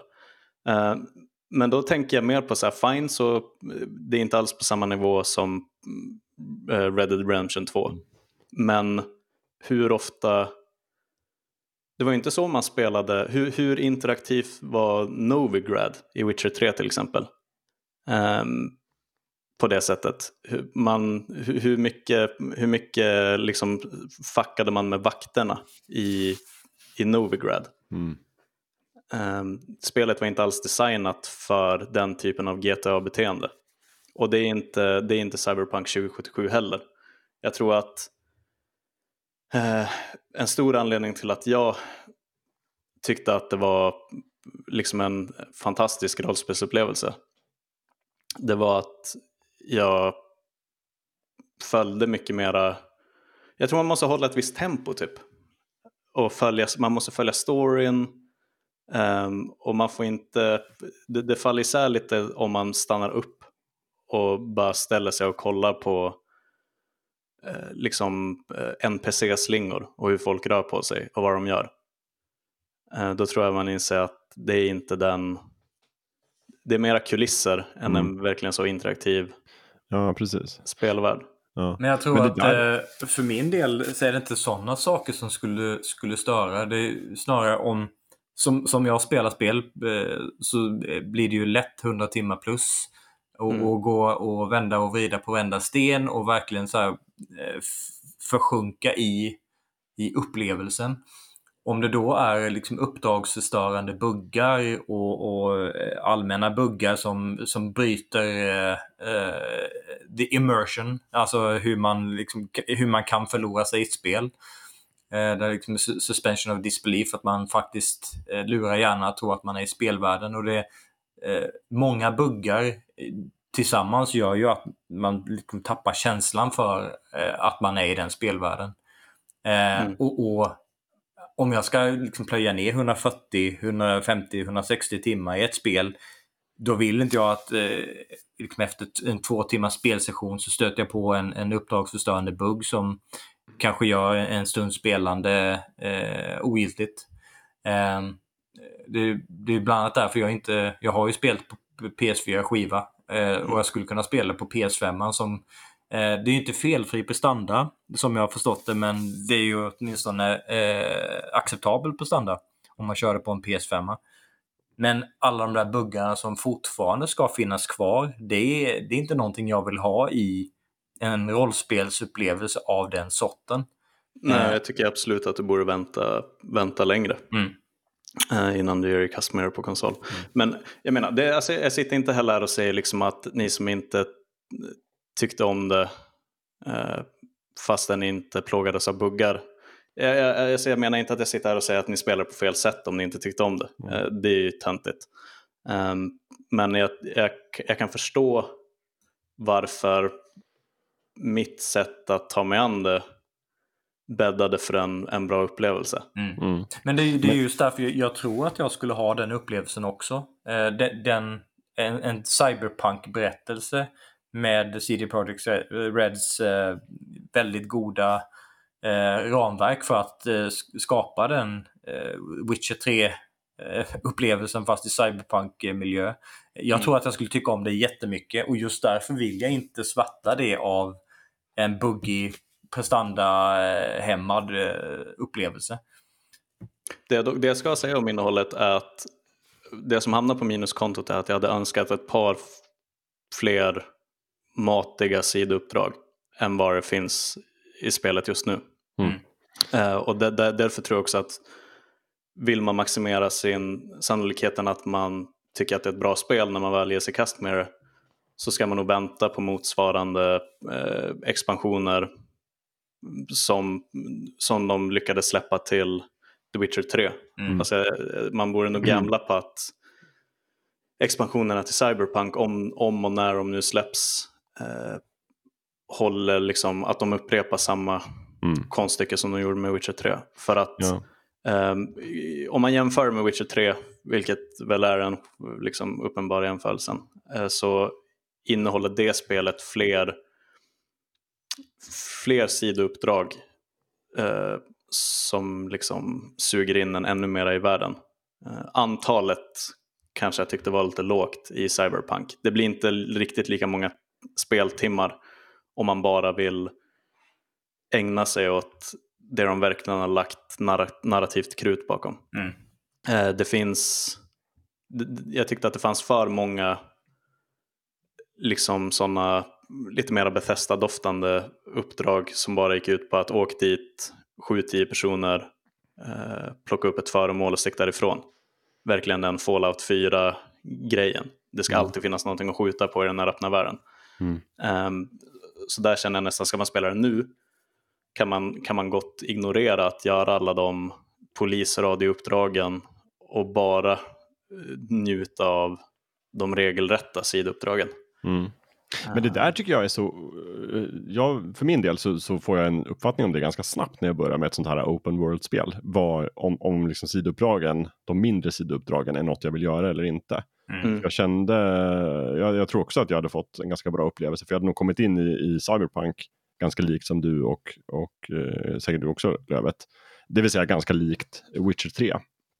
Men jag tycker att det där handlar ju också det handlar om vad man har för förväntningar på ett spel och det i sin tur handlar ju om vad de har signalerat innan. Liksom, där är vi inne på det här med PR-grejen igen. Mm. har de lovat så här, men nu kommer du kommer få uppleva en, en levande stad där alla karaktärer har sitt eget liv och de följer sina rutiner och du kan prata med vem som helst och bla bla bla bla bla.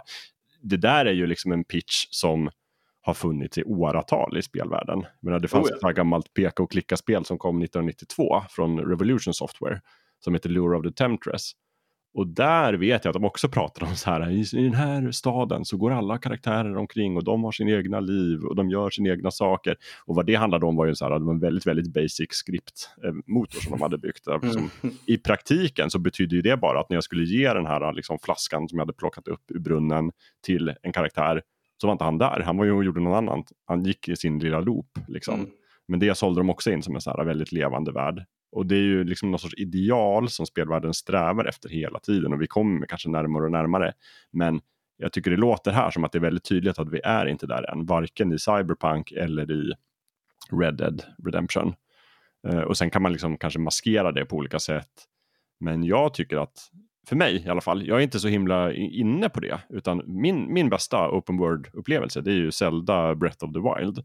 Mm. Och den är absolut inte den mest liksom, levande världen världen. Jag kan inte prata med varje liksom, monster som går omkring eller person i staden.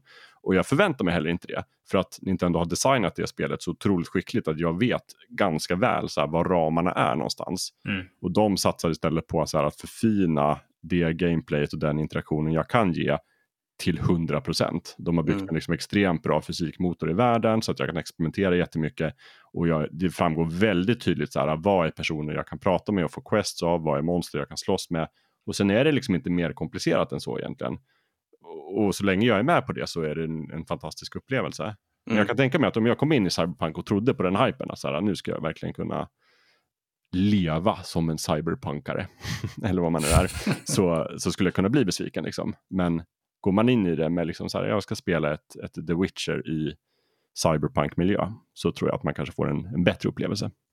Jag tror att, att, och att det just var den um jag, kan, jag kan verkligen förstå, eh, som det alltid blir med den typen av superhypade spel framför allt. Eftersom att de är interaktiva, att man mm. liksom, eh, det kommer inte att du kommer att kunna sätta tempot själv. Det är inte mm. en film mm. som oavsett vad du gör, fine, du kan ändra uppspelningshastigheten på Netflix, men det kommer vara över om två och en halv timme. Liksom. Ja. Um, och allt annat bygger i ditt huvud. Uh, spel har ju liksom en annan att man nästan tänker så här, åh, när, när, när, när Cyberpunk 2077 äntligen släpps så kommer jag att kunna, jag kommer att kunna leva i Night City och, och bara vara i den världen. Nästan som att det är på riktigt typ. Men sen, eh, sen så är, kan man inte göra allting man hoppades att man skulle kunna göra. Um, det, det, är väl faran med hype, att man ser någonting Speciellt om det kanske bara är en trailer eller en infodump på en hemsida. Och så sen så tänker man alla, alla ens drömmar om vad det kan vara. Och all, allting som inte är med i trailern, alla, alla andra scener som man tänker sig, åh det där kommer, hoppas jag finns med och sånt där. Mm. Um, jag minns det där jättetydligt när första trailern till Mass Effect 2 släpptes. Um, och, och det var ju bara ett par minuter trailer liksom. Men de få scener som visades upp där. Jag gick ju runt och tänkte i ett år efteråt så här, åh, och de kommer att göra det här citadellet, man kommer att kunna vara med där och man kommer att kunna göra det här och dit kanske storyn sticker iväg. Så när, när det spelet väl släpptes hade jag ju en sån tydlig idé av vad, vad perfekta Mass Effect 2 skulle innehålla. Mm. Sen inser jag att jag inte alls varit med i utvecklingen av det här spelet, jag har inte haft någonting att säga till om. uh, och var väldigt så här, gruvligt besviken på vilka val Bioware hade gjort. Uh, kan jag liksom känna att fan, det, varför, varför gjorde jag så? Mm, ja.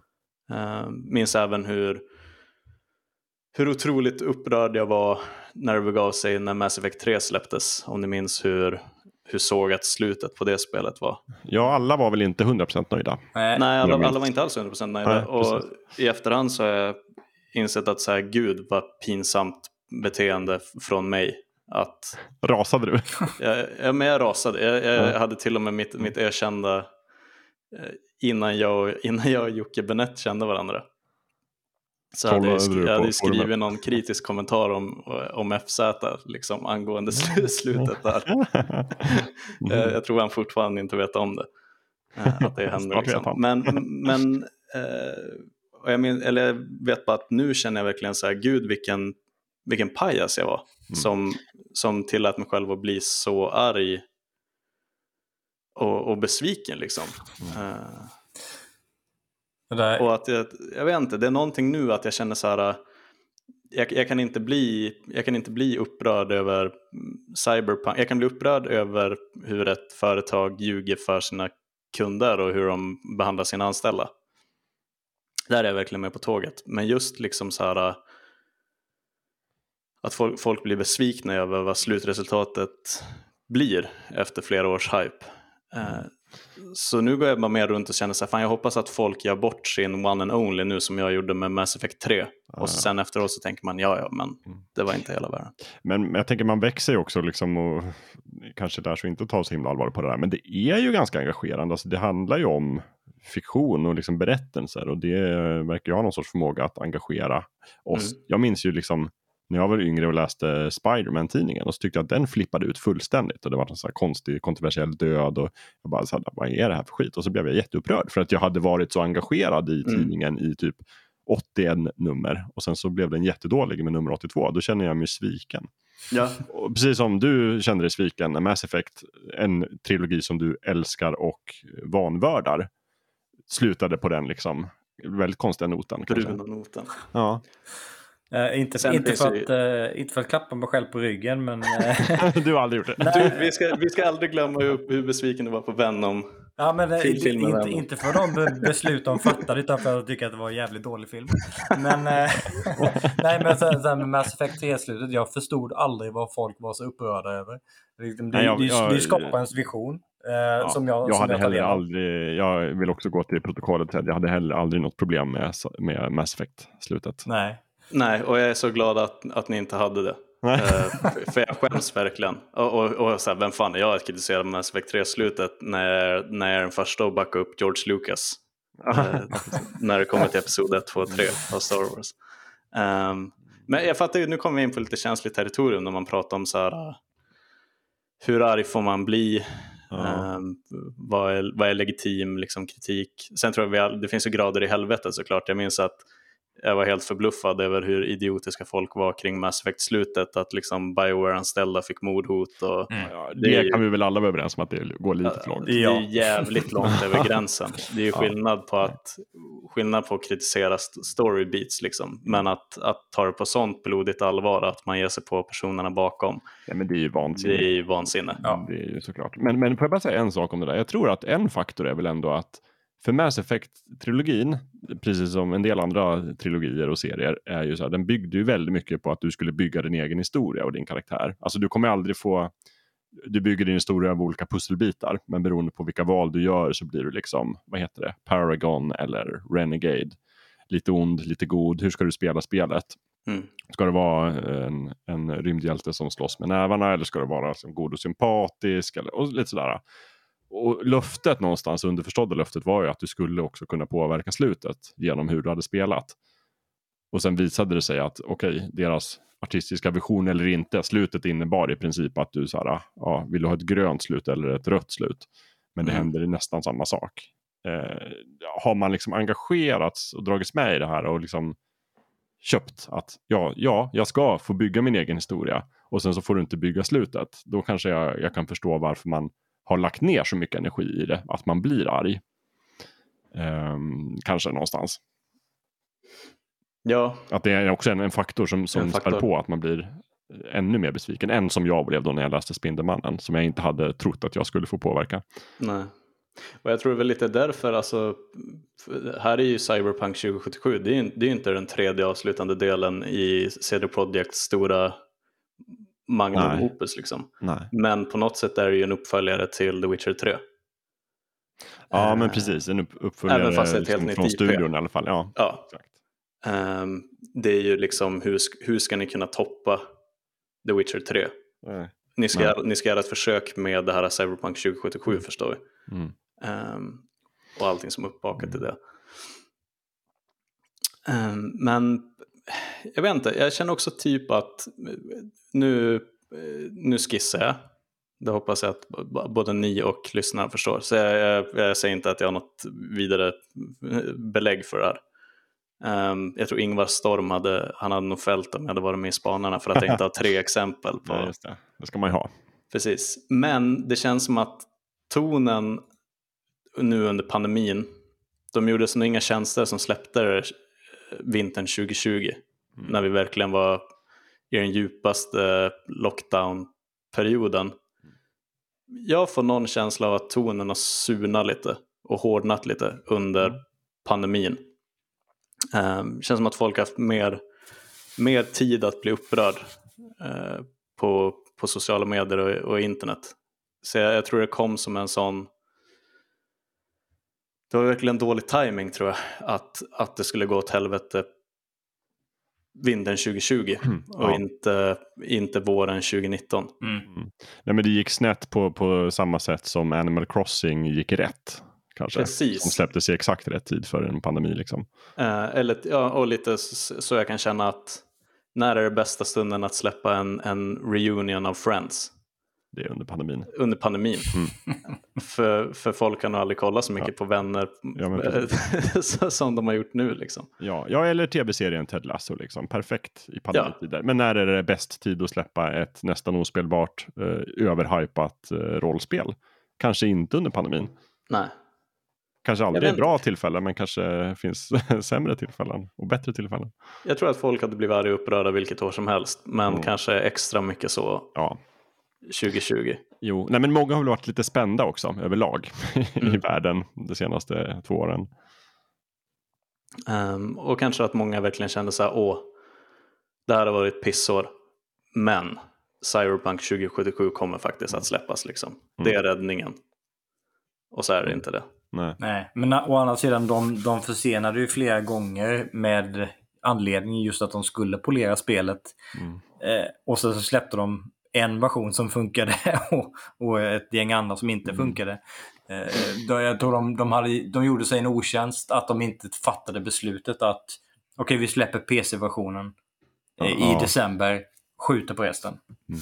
Men det är också så här, då hade ju folk också blivit upprörda naturligtvis. Men det, jag kan tänka så här, det måste vara jättesvårt att göra den bedömningen om man dessutom är en kostym som har liksom det här kravet på sig att leverera eh, för, och inte är så insatt i det här, de, de kreativa aspekterna eller hur mycket crunch det faktiskt innebär att göra ett spel spelbart.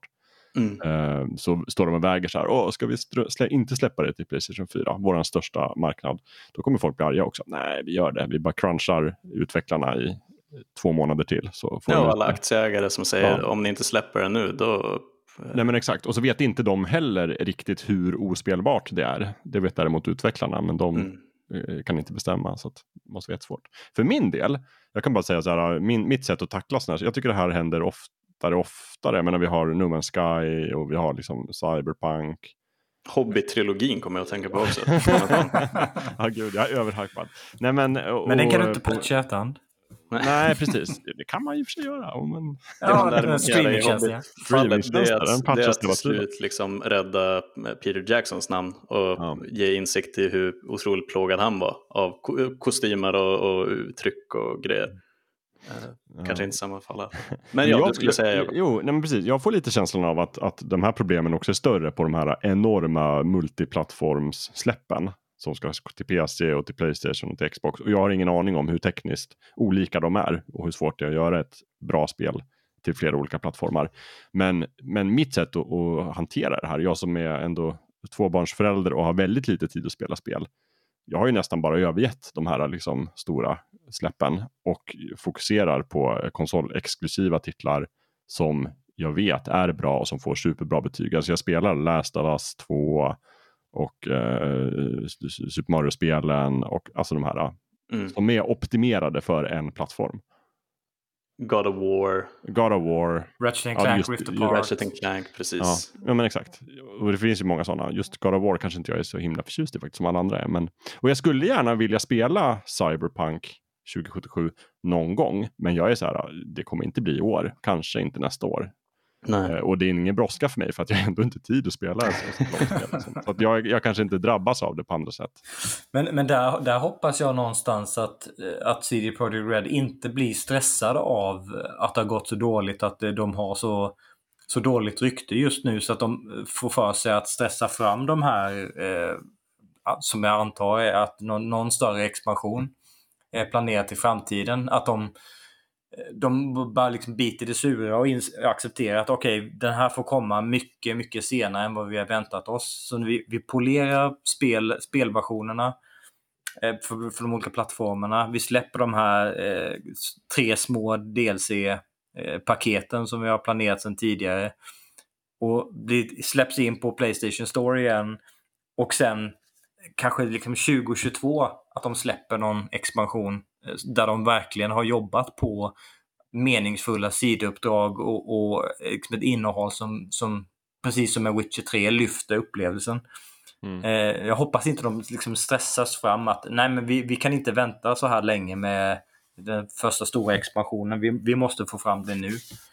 Mm. Det, det, det, hade ju liksom bara slagit ytterligare en spik i kistan. Ju. Och jag ska inte, äh, jag ska inte vara mjäkig nu och hela tiden liksom så här, eh, be om ursäkt och så här, jag, jag, sitter inte här och försöker ursäkta eh, CD Projekt och det är egentligen ett fantastiskt spel men eh, av de här anledningarna så är det överskuggat. Liksom, så eh, men jag tror verkligen att, eh, att de kan vända på det här och att sättet vi ser på CD Projekt och Cyberpunk 2077 om ett par år är betydligt mer positivt än vad det är nu. Och det baserar jag på att eh, det har hänt så många gånger förut i spelbranschen de senaste tio åren. Mm. Att, eh, att ett spel som har en katastrofal release, eh, dåliga betyg, eh, den trogna spelarbasen tycker att det är skit. Men sen så lyckas utvecklaren och utgivaren till viss mån flippa på steken. Mm. Um, om, ibland kan jag känna typ att spelbranschen i stort älskar en bra kalkon. Uh, och det börjar liksom, liksom, folk får verkligen liksom så frossa och bli helt tokiga när det händer. Mm. Um, det, det, är någon sån, det är någon sån knäpp uh, blodlust när ett No Man's Sky exploderar. Men så är det väl i alla fall spelmediabranschen. Ja. Mm. Och den är unik för att man kan patcha och uppdatera. Mm. Ja, men de följer någon form av narrativ. Det är precis som dagstidningar också, eller liksom teknikmedia mm. i stort. Det ska ju alltid finnas här underdogs och, och, vanliga dogs. Och folk ska, det är jätteroligt att se en stor liksom, gigant falla och det, alltså allt. Mm. Men jag har jobbat med, med Apple-rapportering i åratal. Jag vet att det är verkligen så. Vågorna går liksom. Mm. Vågorna går verkligen. Men, men jag tror i slutändan så, i slutändan så vinner nog en bra revansch och en bra comeback över en dålig release. Eh, det, det, tror jag nog att folk älskar mest. Det, det hände ju verkligen i fallet No Man's Sky. Eh, det hände med Rainbow Six Siege mm. för Ubisoft. Det. det. hände med Diablo 3 mm. som till slut hittade en sweet spot. Mm. Med Reaper Souls där ja.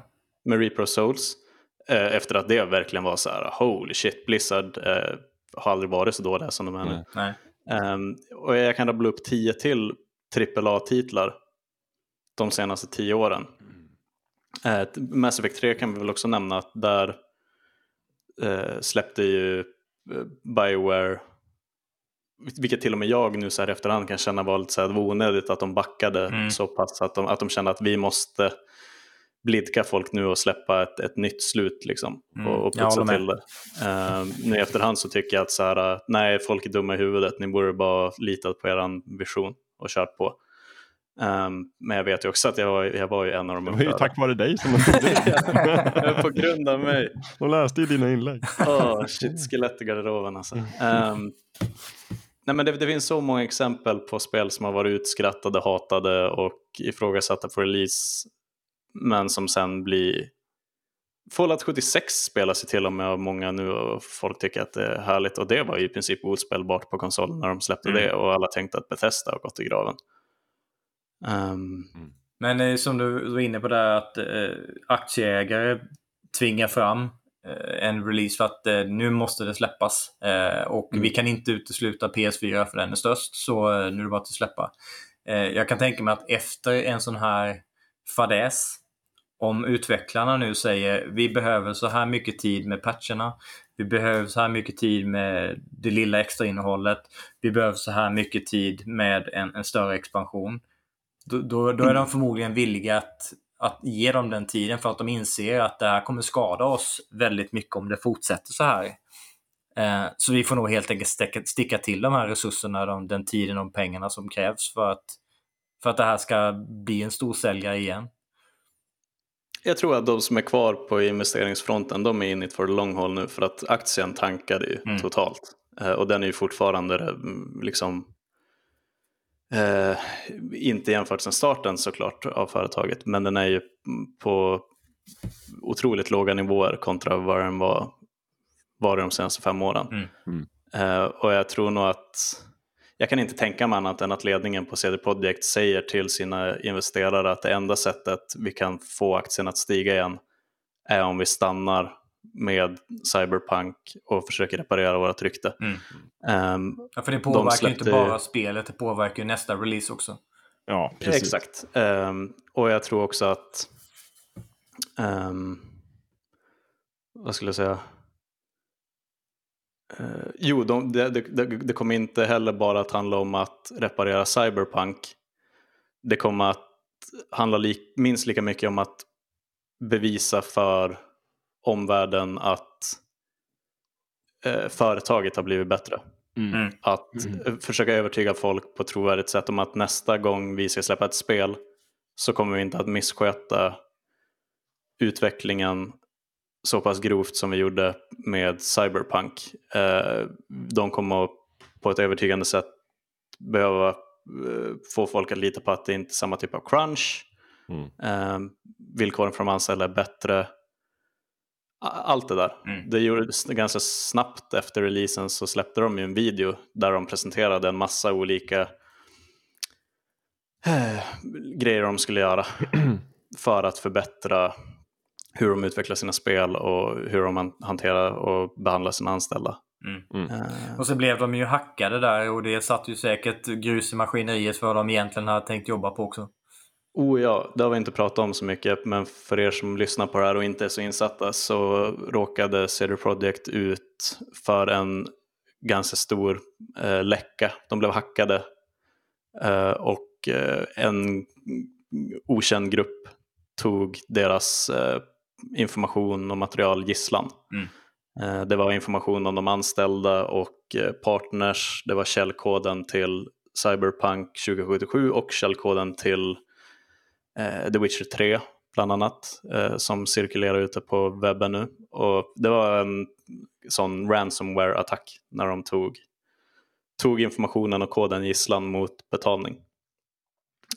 men och det, det, är fortfarande en pågående grej där CD Projekt Red är i kontakt både med polsk polis och Interpol och alla möjliga olika eh, myndigheter. Och de fick ju byta om hela, bygga om hela sin IT-infrastruktur och säkerhet och liksom det, det är ganska mycket arbete med det. Det är inte bara så att man eh, installerar en brandvägg sen eh, är saken biff. Det, det är ju rätt mycket inblandat i att stöpa om hela sin IT-infrastruktur. Exakt, och där tror jag att vi nog alla kan vara överens om att um, det, det förtjänar inte, det går ut över så många mer än en eh, eventuellt lögnaktig och liksom eh, misskötande ledning. Mm. Det går ut över alla anställda och även folk som bara tangerar på att vara eh, inblandade med CD Projekt Red. Ehm, så det, det, hoppas jag att ingen tycker liksom är rimligt att, att, att de förtjänar det. Och, och där kan, de, kan de ju få oförtjänt kritik från saker som blir försenade eh, som de hade tänkt släppa tidigare.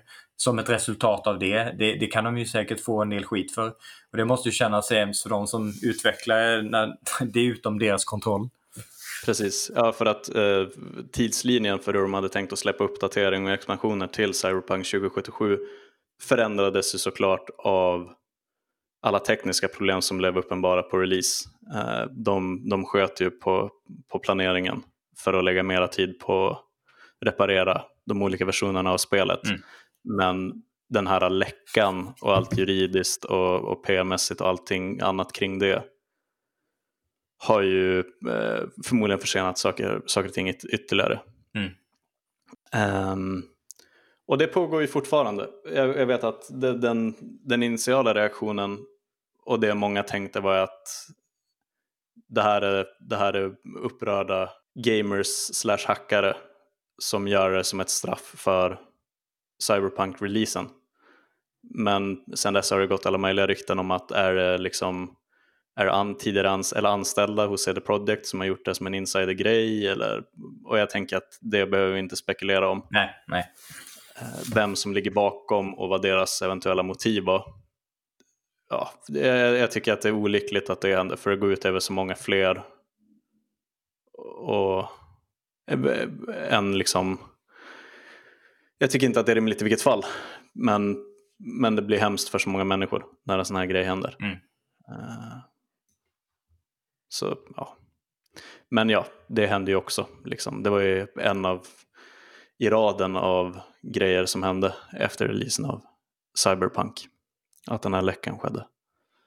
Uh, och det har vi definitivt inte hört det sista om heller. Men uh, om vi nu ska, vi har ändå suttit och snackat här ett tag. Mm. Ja. Som det brukar bli. Som det brukar bli. Jag tänkte om vi ska börja tänka på refrängen. Uh, jag tycker vi har hunnit med väldigt mycket av det, det jag ville prata om när när jag själviskt uh, tvingade på er att spela in det här extra avsnittet. jag tycker att det har varit väldigt, uh, väldigt trevligt att snacka om. Men om vi ska kanske knyta ihop säcken lite då och kolla framåt. Det är som ett sånt SO-prov på, mm. på gymnasiet. När man, om man vill ha högsta poäng då ska man blicka ut och tänka ett samhällsperspektiv. Våra motsvarighet att vi ska blicka framåt nu. Så dels nu, vi har ju pratat lite om framtiden för CD Projekt um, och vad, de, vad vi kanske tänker att de kommer att göra och, och vad som kommer hända framöver. Uh, men jag tänkte att vi också skulle passa på att spekulera kanske kring nästa, om det nu blir ett nästa, eh, AAA-spel, upphåsat AAA-spel som kan möta samma öde på något sätt. Mm. Eh, Cyberpunk 2077 är inte första gången det här händer. Eh, det är ju senaste gången det händer. Och vi har ju lite sådana evighetstitlar på horisonten. Så jag tänkte så här, vad, vad, tror ni? Det behöver inte ens vara ett spel, det kan ju vara en film också. Eller en, en tv-serie. Uh, vi har väl lite olika kandidater. Mm. Jag menar, eh, vad, vad kan bli nästa Cyberpunk 2077? Ja, alltså det är svårt. Jag kan ju tänka mig jättemånga eh, hypade projekt som kommer att floppa eller inte vara så bra som folk tror. Men, men det är just när det gäller Cyberpunk tänker jag att det, det var en sån extrem hype därför att de hade en så otroligt hög ställning, CD Projekt, efter mm. The Witcher. Uh, jag kan inte riktigt se någon idag som har samma position. Om man tänker spel kanske möjligtvis Naughty Dog eller någonting om deras nästa spel blir ospelbart. Fast de har inte annonserat något ännu så att det blir framöver i så fall. Eller kanske om typ så här, nästa, alltså uppföljaren till Zelda Breath of the Wild blir riktigt kalkonigt. Fast det har jag så svårt att se någonstans därför att man vet ju nästan med Nintendo att just Zelda-spelet den kommer att vara putsat på. Den kommer att vara liksom... De har en otroligt hög lägstanivå. De har en otroligt hög, de kommer liksom inte släppa det spelet mm. innan det är så, för det är så mycket en del av varumärket. Mm. Um, så att där tror jag inte heller det. Jag, jag, vet faktiskt inte. Det är också en kombination av att det, han, det är inte bara en fråga om besvikelse. Utan Nej. det är ju besvikelse plus ilska plus mm. eh, eh, förvåningar. Alltså, att det är så mycket mer. För jag kan tänka mig att om, eh, vad har vi, om Bethesda nu till exempel som sitter och, och jobbar med, de teasade ju sitt nya storprojekt Starfield på mm. E3 mm. häromdagen till exempel. Att jag tänker att om det släpps och, och det är ett dåligt spel eller ett väldigt buggigt spel så kanske det är främst är besvikelse som, som blir resultatet. Mm. Ja, det, det, finns väl ingenting som riktigt eh, kryssar för alla rutorna i det debaklet som är Cyberpunk 2077. det, det, finns ju andra storspel som skulle kunna bli en besvikelse och det skulle vara en del av spelarbasen som skulle bli besvikna. Men det är ju inte den här perfekta stormen av saker som gick fel med Cyberpunk 2077. Åtminstone kan inte jag se något, något annat spel som, som riktigt kan få den effekten. Nej, jag tänkte de, de exemplen jag skrev upp här i mitt körschema, eh, när det kommer till spel i alla fall. Det är såklart att nästa Elder Scrolls, på tal om Bethesda, ja. eh, nästa, nästa GTA från Rockstar, eh, Bungie håller ju på, med, eller inte Bungies, eh, 343 Industries håller ju på med nästa Halo, Halo mm. Infinite. Vi har också Diablo 4 från Blizzard-håll. Men här känner jag nästan att de flesta exemplen Diablo 4 speciellt kanske är mer att folk redan på förhand, de är inte hypade, de är mest bara oroliga för att det kommer att bli ja. värdelöst. Mm. Ja men precis, och, och, när det gäller typ Halo, Infinite eller vad det heter så är väl folk redan lite förhandsbesvikna. de kan nog bara lyckas bättre än förväntat. Ja precis, de har det för sig liksom. Men Jakob, eh. om man tänker typ eh, Sagan om ringen-serien på Amazon. Ja, jag skulle nämna den precis. Det, och den är ju den är kanske den som ligger närmast om man ska tänka tv-serieprojekt. Därför att Sagan om ringen-franchisen har extremt mycket liksom, fans, väldigt mycket goodwill, väldigt hög ribba toppa om man ska tänka liksom Peter Jackson-trilogin. Um, så att jag vet inte, där är det väl mycket möjligt att folk kommer bli besvikna. Men det är också så svårt att liksom lägga det på den här nivån som Cyberpunk. För mm. de kommer ju inte gå ut och säga så här, det här den här tv-serien kommer flyta fantastiskt i tv på alla, alla plattformar oavsett om du har en så här Chromecast eller på bio och sen så går den liksom inte att spela upp. Det skulle mm. någonstans vara motsvarigheten. Men, men visst, tänker man liksom innehållet eller tolkningen eller så, här, så, så är det klart att det är lite upplagt kanske för att många blir besvikna. Men jag, tror inte det kan bli samma drev på det på det sättet. Närmaste idén svängen jag kan tänka på det är Game of Thrones-finalen. Liksom. Mm. Eh, eller inte ens finalen, typ sista säsongen. När folk nästan unisont var så här arga och upprörda och bara så här, det här är ju så fallet så att det inte är sant. Och där, är ehm. och där kan man ju nästan, där är det inte heller riktigt samma grej för att där är det ju redan alltså, ända från säsong fyra så börjar det mm. vackla lite ja, för många. Precis. Ja, ja, exakt. Nej, men precis. Det har inte varit det här, det har inte varit, de, det har inte varit det här att de har fallit pladask, utan de har liksom seglat lite i taget. Det, det som kanske skulle vara motsvarigheten är väl om typ nästa Game of Thrones bok blir katastrofalt dålig. Stackars liksom han, eh, George R. R. Martin blir liksom, ja. får mordhot och så för att alla tycker att boken som de har väntat på i, i en generation är, det här är ju mycket bättre, eller mycket sämre än sista säsongen av tv-serien. men, vad, men är det kanske eh, tycka vad man vill om The Last Jedi, men det för mig är väl senaste gången som det verkligen var besvikelse och att folk var extremt upprörda.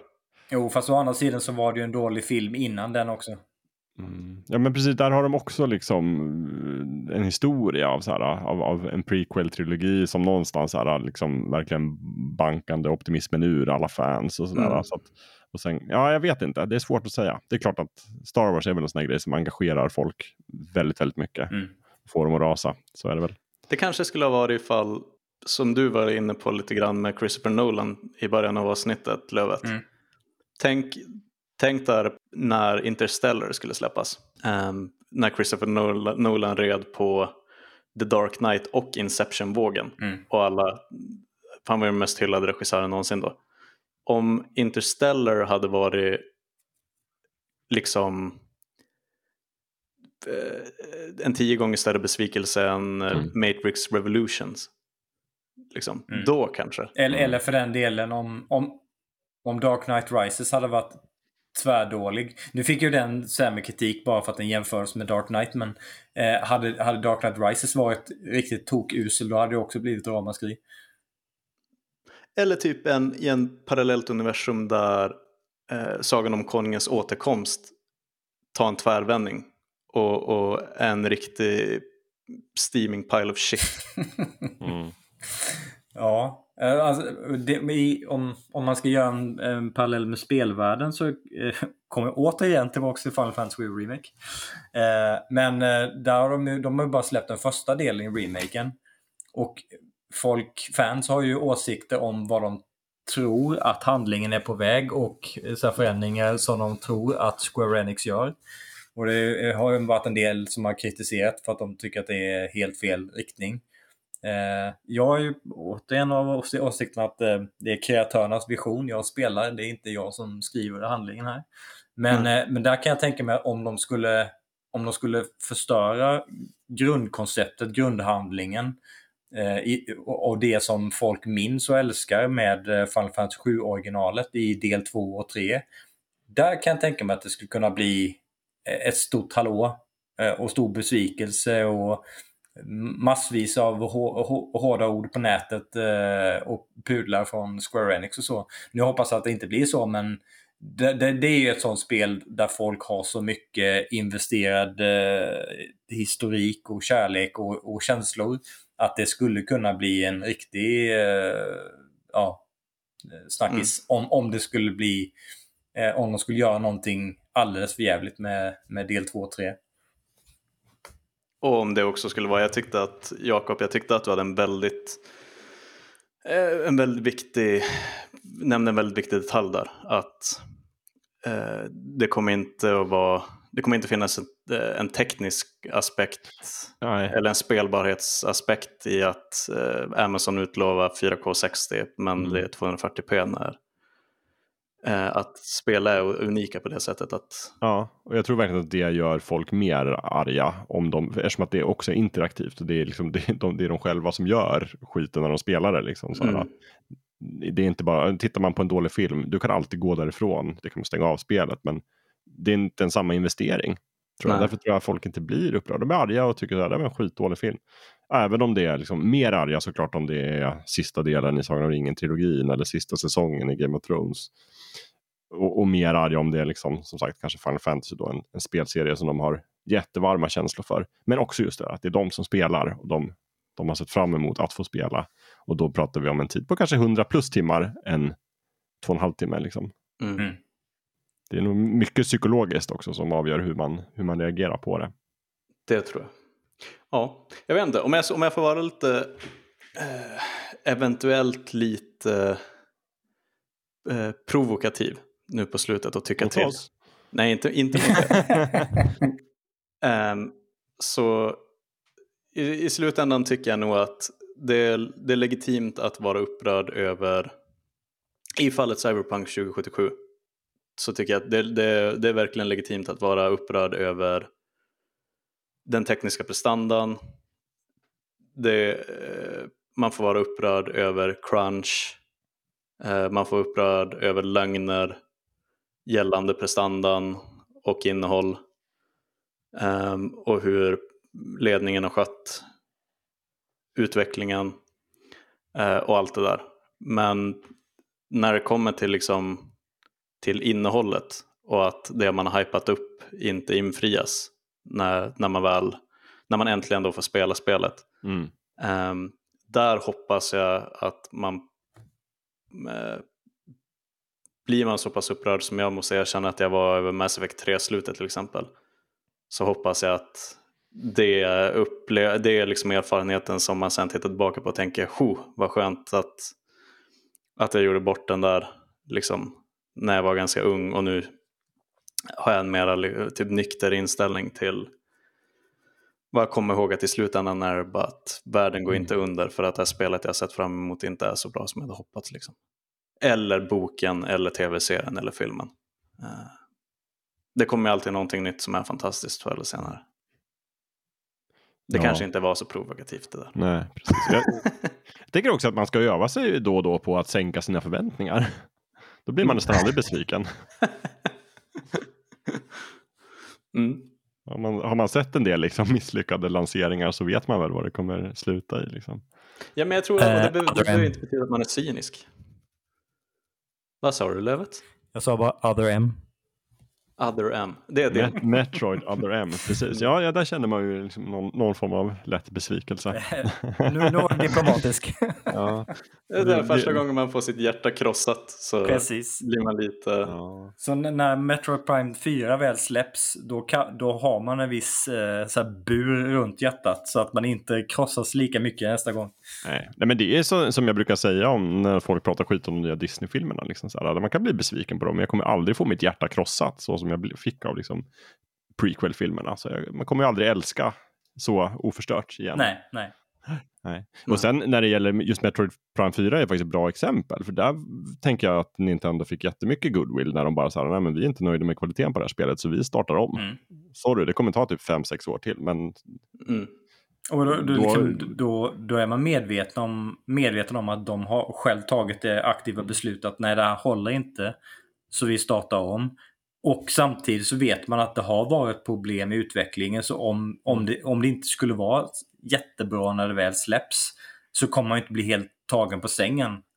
Nej, utan snarare positivt överraskad om det visar sig vara jättebra när det släpps. Mm. Och sen vet inte jag om man kan göra det med alla spel. Liksom. Det kanske inte finns en... Nintendo kan ju göra det med Metroid, men jag är inte säker på att det skulle vara ekonomiskt möjligt för CD Projekt Red att göra så med, med Cyberpunk. Nej. De försenade redan, vad var det, två år, tre år? Ja, ett år i alla fall. Ja, ett år. Eh, sen de började droppa datum. Sen att de borde ha försenat i två kanske. Mm. Jo, men så här, den gick ju verk... Det, eh, Miyamoto-quotet gick ju vilt på internet. Eh, att ett, ett dåligt spel är dåligt för alltid, men ett försenat spel är bra till slut. Mm, typ. ja. Men jag känner också så här att jag är ganska glad att jag inte utvecklar spel. Så, för jag skulle bli så himla stressad. Tänk om man måste försena sitt så här storspel, om man har den här fantastiska visionen av vad det ska vara. Mm. Och sen så, och bara, nej det håller inte, det, vi får inte ihop det, vi måste försena det i ett år. Och så väntar man ett år och så är det fortfarande inte klart. Och så försenar man det ett år till. Och så är det så här, ja nu börjar det bli klart. Men då har tekniken sprungit om en, så då är det inte så här snyggt och nyskapande längre. Och så bara, så, ja nu är det för sent. Det, mm. nu, kommer det vara ett mediokert, nu är det ett mediokert spel. Det kommer det aldrig vara, men det är ju liksom mycket spel, många spel lever ju på att det är så här cutting edge mm. teknologiskt. Och det är ju menar, i spelbranschen, det resultatet man ser, det är ju resultat av beslut som har fattats långt innan. Så om, om du har fattat ett beslut om hur slutskedet av eh, spelutveckling ska gå och det visar sig under slutet att ah, men det här blir inte så jättebra. Det är inte så att du kan vrida på en nyckel och sen helt plötsligt är det på rätt spår igen. Ja, nej. nej. verkligen inte. Jag är fortfarande jag är helt förbluffad, för, förbluffad över att sådana kooperativa eh, underhållningsprojekt funkar mm. någonstans. Alltså, jag, jag, jag förstår varför en, en, en målning kan bli gjord eller att en bok kan skrivas när det är en, en person som sitter på allt kreativt kapital gör det. Mm. mm. Men när det är så, alltså filmer, spel och tv-serier, allt sådana som innefattar mm. liksom hundratals människor. Och det är så många steg. Jag mm. tycker det är helt sinnessjukt att det någonsin kommer ut någonting på andra sidan. Mm. Ja men verkligen, särskilt om man då ska knyta ihop säcken med det vi pratade om i början, vad som är ett mästerverk. Att de mm. får det liksom så här, att ha en, en stab på liksom flera hundra personer som tillsammans ska skapa liksom ett mästerverk. Mm. Det, är, ja, det är imponerande. Mm. Ja, nej, vänta. Om vi ska sluta på en positiv not så är det väl är det där en anglicism förresten? En positiv not? Ja, en positiv not. Positivt ton kanske? Ja, posi ja tack.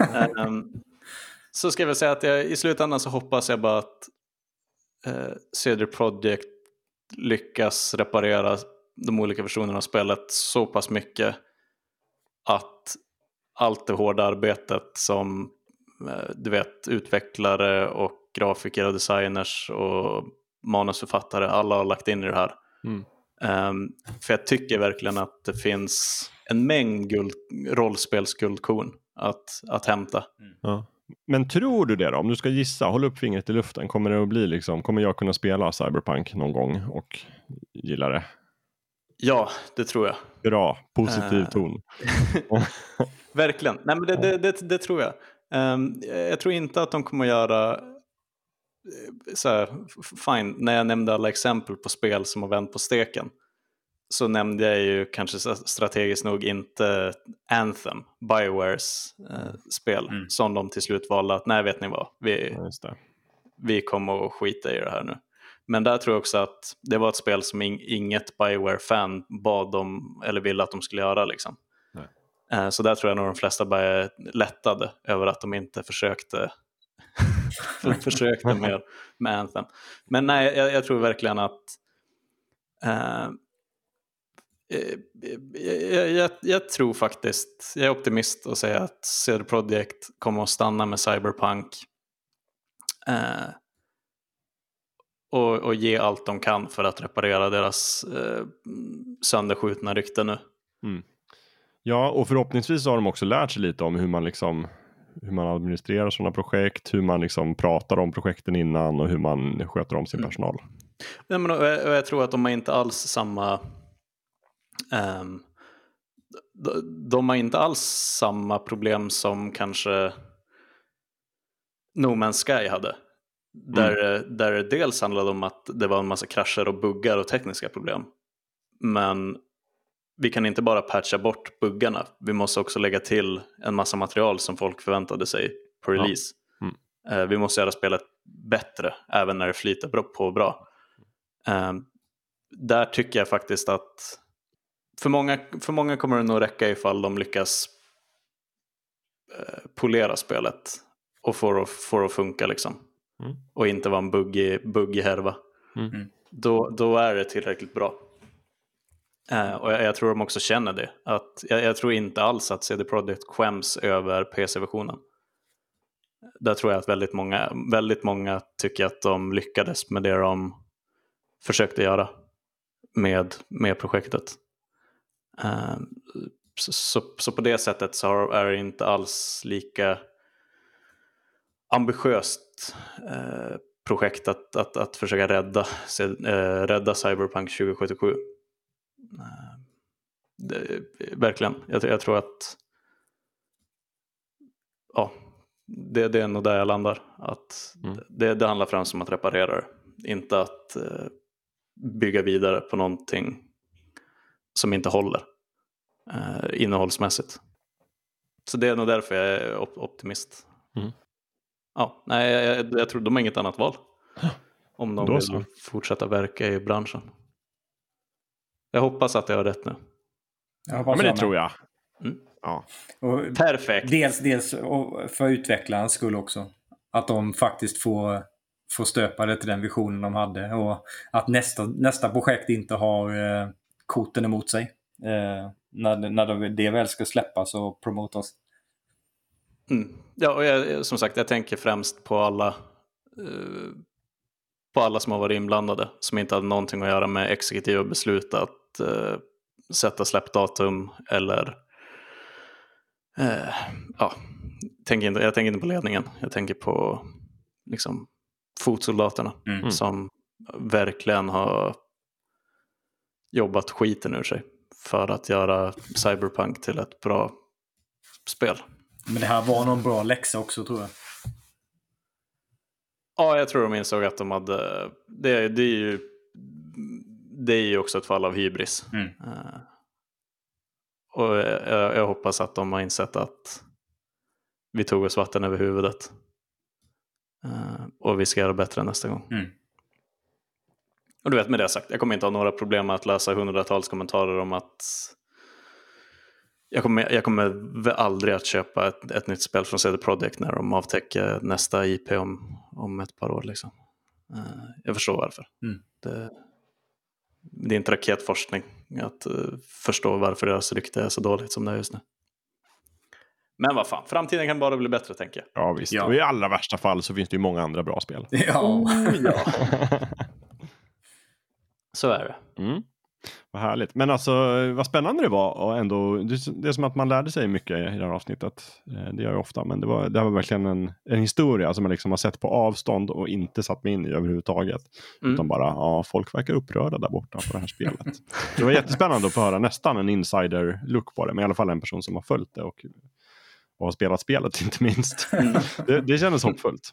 Och jag tänker att någon gång i framtiden eh jag har svårt att säga att ni inte har spelat Cyberpunk båda två om fem år. Mm. Så någon gång i fullkulturs framtid så kanske vi sitter och, och tar upp Cyberpunk igen när, när vi alla tre liksom har, mm. Det vore något. Har spelat det. Nice. Absolut. Mm. Men hörni, klockan börjar bli lite, bli lite mycket. Um, och det här var ju blott ett bonusavsnitt. Vi ska ju... Inte så blott. Inte så blått. Nej, nej, nu har vi suttit och snackat i över två timmar som vanligt. Mm. Eh, men eh, vi, vi säger väl till lyssnarna i alla fall, tusen tack för att ni, att ni lyssnar. Mm. Ja. Det är väl det lyssnare gör. Och de bra tittarfrågorna också, eller lyssnarfrågorna. Verkligen. Mm. Och eh, Gustav, berätta vart de kan skicka in frågor i så fall. Ja, precis. Vi har ett väldigt aktivt Instagramflöde så ni kan gå in på Fullkultur på Instagram och skriva till oss där, både direkt i kommentars Fullkulturpodden, både direkt i kommentarsfältet och eh, skicka DM också. Vi har ju också våran sajt, Fullkulturpodden. Yes. Eh, dit man kan gå in och slänga iväg ett meddelande. Mm, eller läsa länklistan. Mm. Ja, det också. Eh, länklistan nu blir väl Cyberpunk 2077. ja, det är lite, jag har antecknat allt annat som vi tog med som, som bör platsa. Typ våra, mm. våra vad har du gjort sen sist tips också. Mm. Mm. Ja, har, en, har en given plats där. Men mm. ja, man kommer hitta en länk till Cyberpunk 2077. det lovar jag. Äh, in, den går inte till uh, Playstation Store. Nej, precis. Den går till uh, ett forum där folk ja. skriver arga saker om det. Nej då, absolut inte. Det brukar gå till Wikipedia-sidan. Japp. Och med det sagt så blickar vi framåt också mot nästa nästa avsnitt. Vi kommer mm. höra snart igen nyheten mm, mm, när vi släpper nytt. Eh, får vi se vad det blir för spännande ämne. Jajamän, det blir roligt. Eh, men vi har, vi har en plan. Eh, grymt. Jag, vet, jag har inte så mycket mer att säga än att eh, tacka för ett fantastiskt avsnitt. Tack Jakob, tack, tack. Lövet. Tack Gustav. Tack för att Kommer du med var smart, med. smarta åsikter som alltid. Eh, mm. ja, sen roligt. håller vi väl där. Ja, det gör vi. Vi hörs eh, Tycker snart igen. Ja, det gör vi. Puss och kram. Puss och kram. Hej då. Hej då.